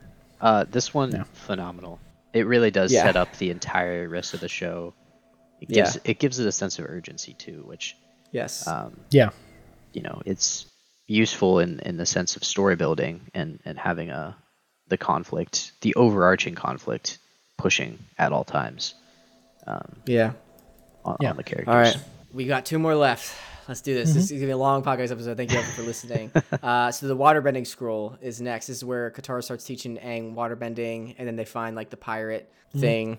I also like. There's a subtle moment. Sokka like is a team player and like agrees to clean the gunk out of Appa's f- toes. That's pretty cool. Yeah. He's just like, eh, okay. Yeah. What do you think about the story beat that Katara like steals the scroll. Like that kind of might seem like a little out of character, but also like I understand why she did it totally. I think it's it's one of those instances where she's being a kid again. Like Mm-hmm. she's not, you know, maybe a, an adult wouldn't do that kind of thing, but she's like a little. She's got a little bit of the mischief. And Aang Right. just he's all about it. He's he's a mischievous kind of kid Yeah. still. Yeah. Uh, Sokka was the one that was against it, mostly because of the repercussions that were that happened, Mm-hmm. Happened. immediately. Yeah. Yeah. But Katara's like, yeah, we got the Avatar on our side. You know, like what? How bad is a couple Yeah. pirates? And then Zuko teams up with the pirates. And she's she is being a little bit childish too with like the uh the jealousy True, aspect. yeah. and, I didn't and really wanting- like that too much. I get why she did it. Like it makes sense that she wants to be good because she kind of it was just, this was kind of her thing before it was Aang's in her mind. Um, but it also makes sense that Aang is a quick learner because he has he's a master at airbending. He's mastered Yeah, and like he is already knows familiar how to with how to bend. And like Katara Yeah. doesn't even have that base to start from. That's true. And Yeah, yeah, yeah. waterbending's not too far different from Right. It's it's pretty flowy. Yeah. It's got the same type of movements. I think a lot of Yeah. a lot of the case. Eh, so. Yeah. I, I do like th- that concept kind of comes back when Aang struggles with earth bending, and I like how that like because it's the opposite element, it's more difficult for him to pick up. But since this one's adjacent, like it's not as Yeah. challenging. Yeah. It definitely shows, you know, some character flaws in Katara, which I don't think we've really seen that much of up until this point. Right, Like, minus the fact that she brings up her mother every two seconds. Yeah, yeah, and she's like, you know, a little bit of like a like too optimistic Bossy. sometimes. Oh yeah, She can be optimistic. Yeah. They're bossy too, but like you know, there's there are flaws in the character, all of the characters, which yeah, is, and that's good. That's a Yeah. well-rounded character. If you don't, Exactly. if you don't have flaws, like it's yeah. it's kind of like the Superman syndrome, where like you're you don't want to watch someone that's too perfect, you know, you can't relate. Yeah. I think. and you, they don't have anywhere to grow. Yeah. Mm-hmm. And there's a ton of growth That's the thing. that happens. Yeah. They're all relatable season. in different ways. Mm-hmm. You know, Yeah. just from their different personality traits. So it- it's just it, it is fun to see like this dynamic of them all in different. Again, like what we were saying before about like how they're even approaching the the situation mentally. Like Aang, he's he's go with the flow. Katara's like she has her reasons, but she's also just like, eh. And then Sokka's just like, you're both idiots. Like we should not be doing this. We already got enough heat on our tail. like, my favorite uh so I just i'm thinking back to the humor but like my favorite line from this is when uh uh, the pirate and Zuko, the main pirate and Zuko are like fighting, and then Iroh's like, "Stop! Are you uh, two idiots too dumb to like look and see that your own ship is sailing away?" And he's like, "We don't have time for proverbs." He's like, "It's no proverb." And he turns around, the ship's going. Like that's so funny. that he's like, maybe it should be a proverb. yeah, That is a great. I, I, I Pirates read are the so funny. Yeah, I saw. Oh, yeah. that that um I think I, in the Braving the Elements podcast that uh, Zuko, the voice actor, and Mako, who was the original voice actor for Iroh, like worked together on a lot of projects. Like they, uh, as like a father son kind of mentor mentee relationship, so they were very familiar and kind of could sit like settle into that easily, which I think comes through and is really cool. But yeah, uh, I don't really have much to say about this episode. Like, it's cool that, that they're finally starting to like intention like immediately after the Roku episode where they're like you have to learn bending. They immediately start like trying to learn water bending even before they get to the North Pole. So it's cool to see that urgency and seeing the progression of beginning to learn bending. But besides that, like I don't have too much to say about this. What would you guys? Any last thoughts or ranking? It's a really fun episode. It it kind of Yeah. goes back. It you can tell it's one of the earlier episodes where it's still like a fun loving having a Yeah, it- it's a bit of a mischievous time that they're they're having where they're kids and it's not quite as serious as some of the other ones. yeah. All right, ranking, Daniel, Seven point six. Logan. I'd give it an eight. I think. I Alright. was actually gonna rank it, I think, a little bit higher, and then as we talked about, I'm like, yeah, maybe not quite as high. Again, Yeah. I want to leave room for Yeah. Right. some of the other ones. I'm giving this one a 6.7 just because Katara gets a little pissy, in my opinion, uh, about like one to be the best. But I do understand it, and she has to grow. Um, Yeah. yeah. All right. Last episode of this first 10. It's again been a long episode. Uh, maybe next week. I was planning on talking about the Netflix trailer that just came out. Maybe we can talk about that briefly, or we could save that for next week. um, as well because this week we kind of had to set up the whole show at the top, and then we won't have to do that next week. So, episode That's true, that's true. ten, Jet. What do you think of Jet as a character? He's a well written character, and you understand where he's coming from, Yes, agreed. but at the same time, like you're not supposed to like him. Agreed. Completely agreed. yeah. You I mean- understand his motivations. Sorry, Logan, Yeah, you're It's a very relatable. Yeah, I was gonna I was gonna say it's a very relatable. Well, maybe, kind of. Like I don't have Wanting to murder inclinations to murder a you whole okay? town, but he's, he's vengeful, which is you know that's yeah. you know it makes sense. His his family was destroyed, and like it's understandable that a lot of people in this world would have uh, vengeful point of view towards the Fire Yeah. Nation, and it's kind of war. wild that like it's a bunch of kids in a treehouse in a very uh, Taking their matters in their own hand. Mhm. Yeah. thing. It's like what like Huckleberry Finn and and that kind of Yeah. Yeah. old time. is a bunch of kids just being kids, and the Right. one leader who is arguably, you know, a little bit. Not not all the kids are bad in any way. They're just following orders and following their their leader who is maybe gone down too dark of a path. Yeah, gone too far. Mm. Yeah. Yeah, it's it's a very interesting like concept. I think it's executed pretty well. I also, I mean, I don't like Jet also because, and more selfishly because I like we just said, I I'm a uh, Kataang shipper, Kataang, and yeah. that he puts a ma- major wedge. Like the dramatic like twirl he does when they are like going up to the the treehouse tower. I was like, get your scrummy little hands off the guitar. When he is fighting and does like slow motion fighting at times, Yeah. it's like, damn, this Yeah. dude's cool. I don't like it. Yeah. It's also sick. Yeah, his weapons are like so unique and like cool. But yeah, like it's hard. Those hook blades are dope. yeah, Yeah. it's cool. It's hard to like not think he's cool because he is a very cool dude. With the Um, with the stupid little uh Tweed or yeah whatever. Like in yeah his like Yeah. piece of wheat. I don't know. Yeah. He actually he took on Aang and beat him up. Yeah. like, a good amount, That's which that is is one yeah, thing hilarious. I do like like when non-benders can and bending and benders fight and like the unique ways they showcase that and the different fighting styles. I think is pretty cool. Yeah. Agreed. Yeah, and he did take on Aang, which is pretty impressive. I mean, it was in his domain, which makes sense. And yeah, but Yeah. yeah, like it. He's a he's got some I do think fighting Aang wasn't background. really trying to hurt him that much. Yeah. either. like Yeah. Aang wasn't maybe going full out, but it's still very impressive. Like all the Yeah. all the different going Avatar characters state. that we see. Oh my gosh! What'd you say? Aang goes to the Avatar Just like- state against Jet. it's like Just you're going after my girl. it's Kyoshi that comes out. It's like oh, oh my shit. gosh! oh no. Oh no. Oh, Roku no, no. emerges another volcano under the uh, Yeah. the treehouse. But yeah, no, no, Jake. But your point there with like benders versus uh, non-benders. That's one of my favorite things about Sokka throughout the entire thing. yes, Especially later mm-hmm. on when he like goes Great through his point. own sword training and makes his own sword and book three and all that. he's very capable and doesn't let his limitations like, define him, and he uses his own skills Yeah. to like be a val- That's it. valuable I member of wouldn't the even team. call them limitations. Like not being able to bend. it's kind of an asset because it forces him to like focus on using his mind and Yeah. his strat- strategicness and his boomerang.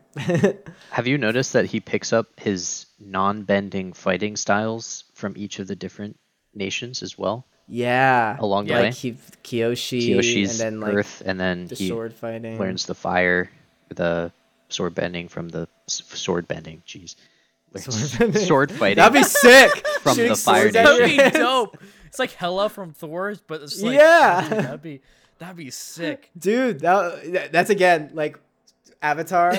Avatar if Momo could sword bend. sword bending's the next step after metal bending. You know, yeah, honestly. Fair, yeah. there's a little bit of it in in Korra when uh, Yeah. uh, what's her face was fighting. Uh, Ku Kujiva, whatever her name was. Yeah, Ku- Yeah. I don't know her name. The the season four villain. yeah, exactly. Yeah, when she's Yeah. when she's using her metal strips. But yeah, Yeah. Yeah. I don't know. Um, I, I do like the art in this episode as well. Like the treehouse vibe kind of felt very Oh, yeah. different than the rest. And like I, I know the like the Fire Nation is kind of their colors are like more red. And so even though this wasn't in the Fire Nation, because like Jet is kind of like a much darker character, kind of gave me like vibes of Fire Nation because they use that visual language to kind of cue you into maybe this dude's not as nice as we originally thought, which I think is pretty cool storytelling technique. And the Fire Nation had taken over that area too, right? So Right, yeah. They had control and, and all that, which is cool. Visual visual storytelling. Yeah. And again, like I mentioned earlier, I like how they flesh out the side characters in Jet's gang, like Pipsqueak, the Duke, uh, all those guys. What's it, Longshot or something? Um, Yeah, Longshot was one of them. Longshot. Yeah. Yeah. Wait, Dave And then- Filoni directed this episode, right? Yeah. Yeah. Yeah, he did this one. This was Yeah. Yeah. Um, I, I, Aang also loses his staff again in this episode. Um, so like he's about once they figure out Jet's plan, like Aang's about to jump off the cliff to like glide and stop it, but uh, Jet runs in and like grabs it, and so that he can't get to the dam. I'm gonna rate that a six out of ten because like Aang didn't really see it coming. So like, it's a pretty good reason that Uh, I'll give But- it a but- seven yeah. for like how for how Jet Caught him by it, I'll give it a surprise. Okay. Yeah. I think six. I'd rate between six point five. I think it was cool, or actually quite impressive that Jet Yeah. again is taking That's what I'm saying. Aang. Uh, didn't Jet actually? Didn't the glider get like broken or destroyed a little bit? Yeah, I think so. When they were like jumping through the trees, and that's why once he Yeah. got Oh, it back, yeah. he couldn't like go immediately to the dam. I remember it was like a little bit tattered up or something, and Yeah, yeah, which Yeah. was sad. But and then Katara is ultimately the one that freezes Jet, which I, I think is really cool because it shows the progression of Katara starting to learn waterbending, as we saw in the last episode with the scroll. That she's like getting definitely better with her powers. Um, it's also emotional for her because she trusted this guy, and they like trauma bonded over like both their parents dying uh, to the Fire Nation. Her instincts were wrong, but at the same time she's not a simp. So you know. good for her. and then it's also interesting because the plan goes through like the t- the dam blows up and like destroys the town which is pretty sucks for all those people that live there but luckily like Sokka got there first again using his strategy brain. He knew he probably couldn't defeat all of the warriors so he went down to the source of the problem and like evacuated everyone. Yeah. I like this one. Um I'm giving this I actually I have my ranking already. What do you guys give it No, Jake, you should go first because me and Logan have been going first. no but I okay we'll I'm get your actually numbers still in your thinking head about then. it. Yeah. I'll wait I'll wait to Yeah. say it What did I What did I do for the last one? eight for the last one. Okay. Yeah. I like how Aang just did not care, like about like Jet. Like he like again like he was like Jet's a cool guy. Like he didn't care that he was like risen up Katara at all. Maybe he Yeah. just didn't know. I don't know. He is a little he's bit. he's a naive nonchalant sometimes. Riz. yeah. Yeah. No, that's true. But yeah. Do you guys have your numbers? You ready for me to give mine? Yeah, I think so. All right. I Yeah. gave this one a seven point two five. Uh, yeah, Really. yeah. I like it better than the last one. The last one I gave is six point seven. I have also the order of mine. I can give you Yeah. afterwards. That's fair. I'll be generous and give it a seven point five. I think. okay. I, I, think might be biased and like drag, drag, dragging it down just because I hate Jet and I don't like that he tries to get between Katara and Aang. Well, I that might think be part of the reason. Yeah, I think it's a phenomenal ep- like it's a really well done episode because of kind of how much you end up hating Jet. After like if you're watching this for the first time, you don't realize that Jet's bad initially. Like he seems Yeah. like he's Yeah. not this like a right. sa- but he's like a But cool then when he like attacks that old man, you're like, whoa, whoa, whoa, whoa. so you're kind of like Yeah. learning with Sokka, I guess. it's also cool kind of some parallels but in the imprisoned episode the reason haru got captured is because that old man like t- tattled on him basically Yeah. from the earth kingdom and again going back to the black and white themes the reason Sokka is able to convince everyone to leave the town is because the old man that he stood up for from the fire support him. nation supported him so that's a pretty cool parallel there True, yeah. Not black and white. Yeah. yeah dan what do you give this one Well, maybe that just means that old men will do what's in their best interest. But either way. That is actually not a terrible point. that's the, the lesson of all of avatar That's pretty gray, actually. Like gray areas. Do what's in your own best interest, but yeah. yeah Uh, but no, I'm gonna say seven point four. All right. Um, I can give you my final ranking in order. I don't have your guys' in order, but my top episode was the Winter Solstice Part Two, Avatar Roku. Uh, then I had King of Omashu was actually my second episode. Then I had Warriors of Kyoshi. Then Jet was number four. Then I had the Southern Air Temple at five. Uh, like just yeah, in order. And then I had the Winter Solstice Part One, the Spirit World at six. Um, then I had episode two, The Avatar Returns at number seven. Um, number eight, I had the Waterbending Scroll. Nine, I had the first episode, The Boy in the Iceberg, and then ten, I had Imprisoned. That was my ranking of the episodes. I, Jake, I think you and I are pretty similar, except we swapped uh, Kiyoshi and Omashu. yeah, you had Kyoshi as your top after And then. uh, Avatar Roku. Did I have Kiyoshi as my top? Actually, yeah, I think I did. Yeah. Well, you know, you had you had as your number two. You had Kyoshi. We can we can organize it after the Yeah, pod we'll and like do- kind we'll of do do it like a big reveal Yeah. at the we'll end. do a re- We can re Yeah. let's recap next time. I think that's a great Yeah. way to start the next episode Yeah. and yeah, and that's a great way. kind of. Um, I do want to right in. ask before we wrap up. Do you have any favorite moments or least favorite moments overall from this batch of episodes? Yes. Yeah. Omashu fight. Uh, Aang gets sent back into like the the pit for the third third you know test and all that. Uh huh. But that shot, for some reason, it's literally so nitpicky.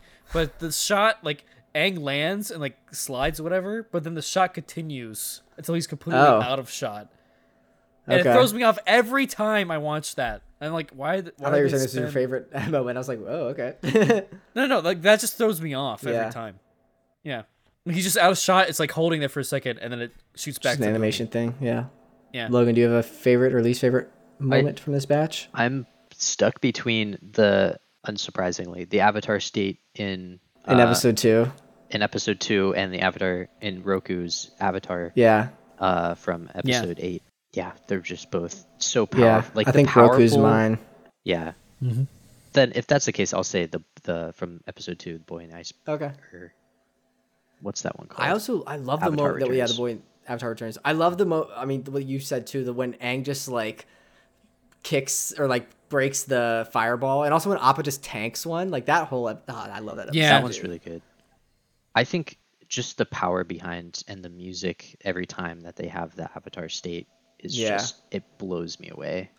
Yeah, they, except it kind of is a double edged sword because I hate that they used it in. Then in we'll get there next episode, but Great Divide when they're like climbing out of the canyon, it, they play the Avatar theme. And I'm like, this is so undeserving of the Avatar theme right now. Like when That- they're on the backs of those spiders climbing out, I'm like, what are you doing, man?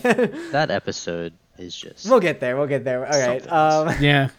uh, I do have another wrap up question. Do you have a MVP, like a character that you think was like a highlight, like a that you really liked from this batch Froth of guy. episodes? Froth mouth guy from Kyoshi. Hundred percent. uh Appa guaranteed. That's a good one. He's the MVP every episode basically. Yeah. Oh, until. I might say season two. Sokka. I feel like Sokka's had like the most immediate growth and change. Like he's established as this like misogynist, and then he's very quickly like taken out of that. And then he also we start to see a strategic mind. So I, I really like Sokka in this batch of episodes. That's a good. Point. Yeah, same. Yeah. All right. Um. Yeah. Next episode we'll get into the next ten of book one. The and wrap those up. Yeah. Uh. Do you guys have any other last minute thoughts on this first batch before we wrap things up? I mean, this Hmm. is just a groundbreaking show. Yeah. Thinking back as to when Oh, it was yeah. made, like it blows Yeah. my mind that they were able to achieve everything that they did. with- Yeah. with such high level.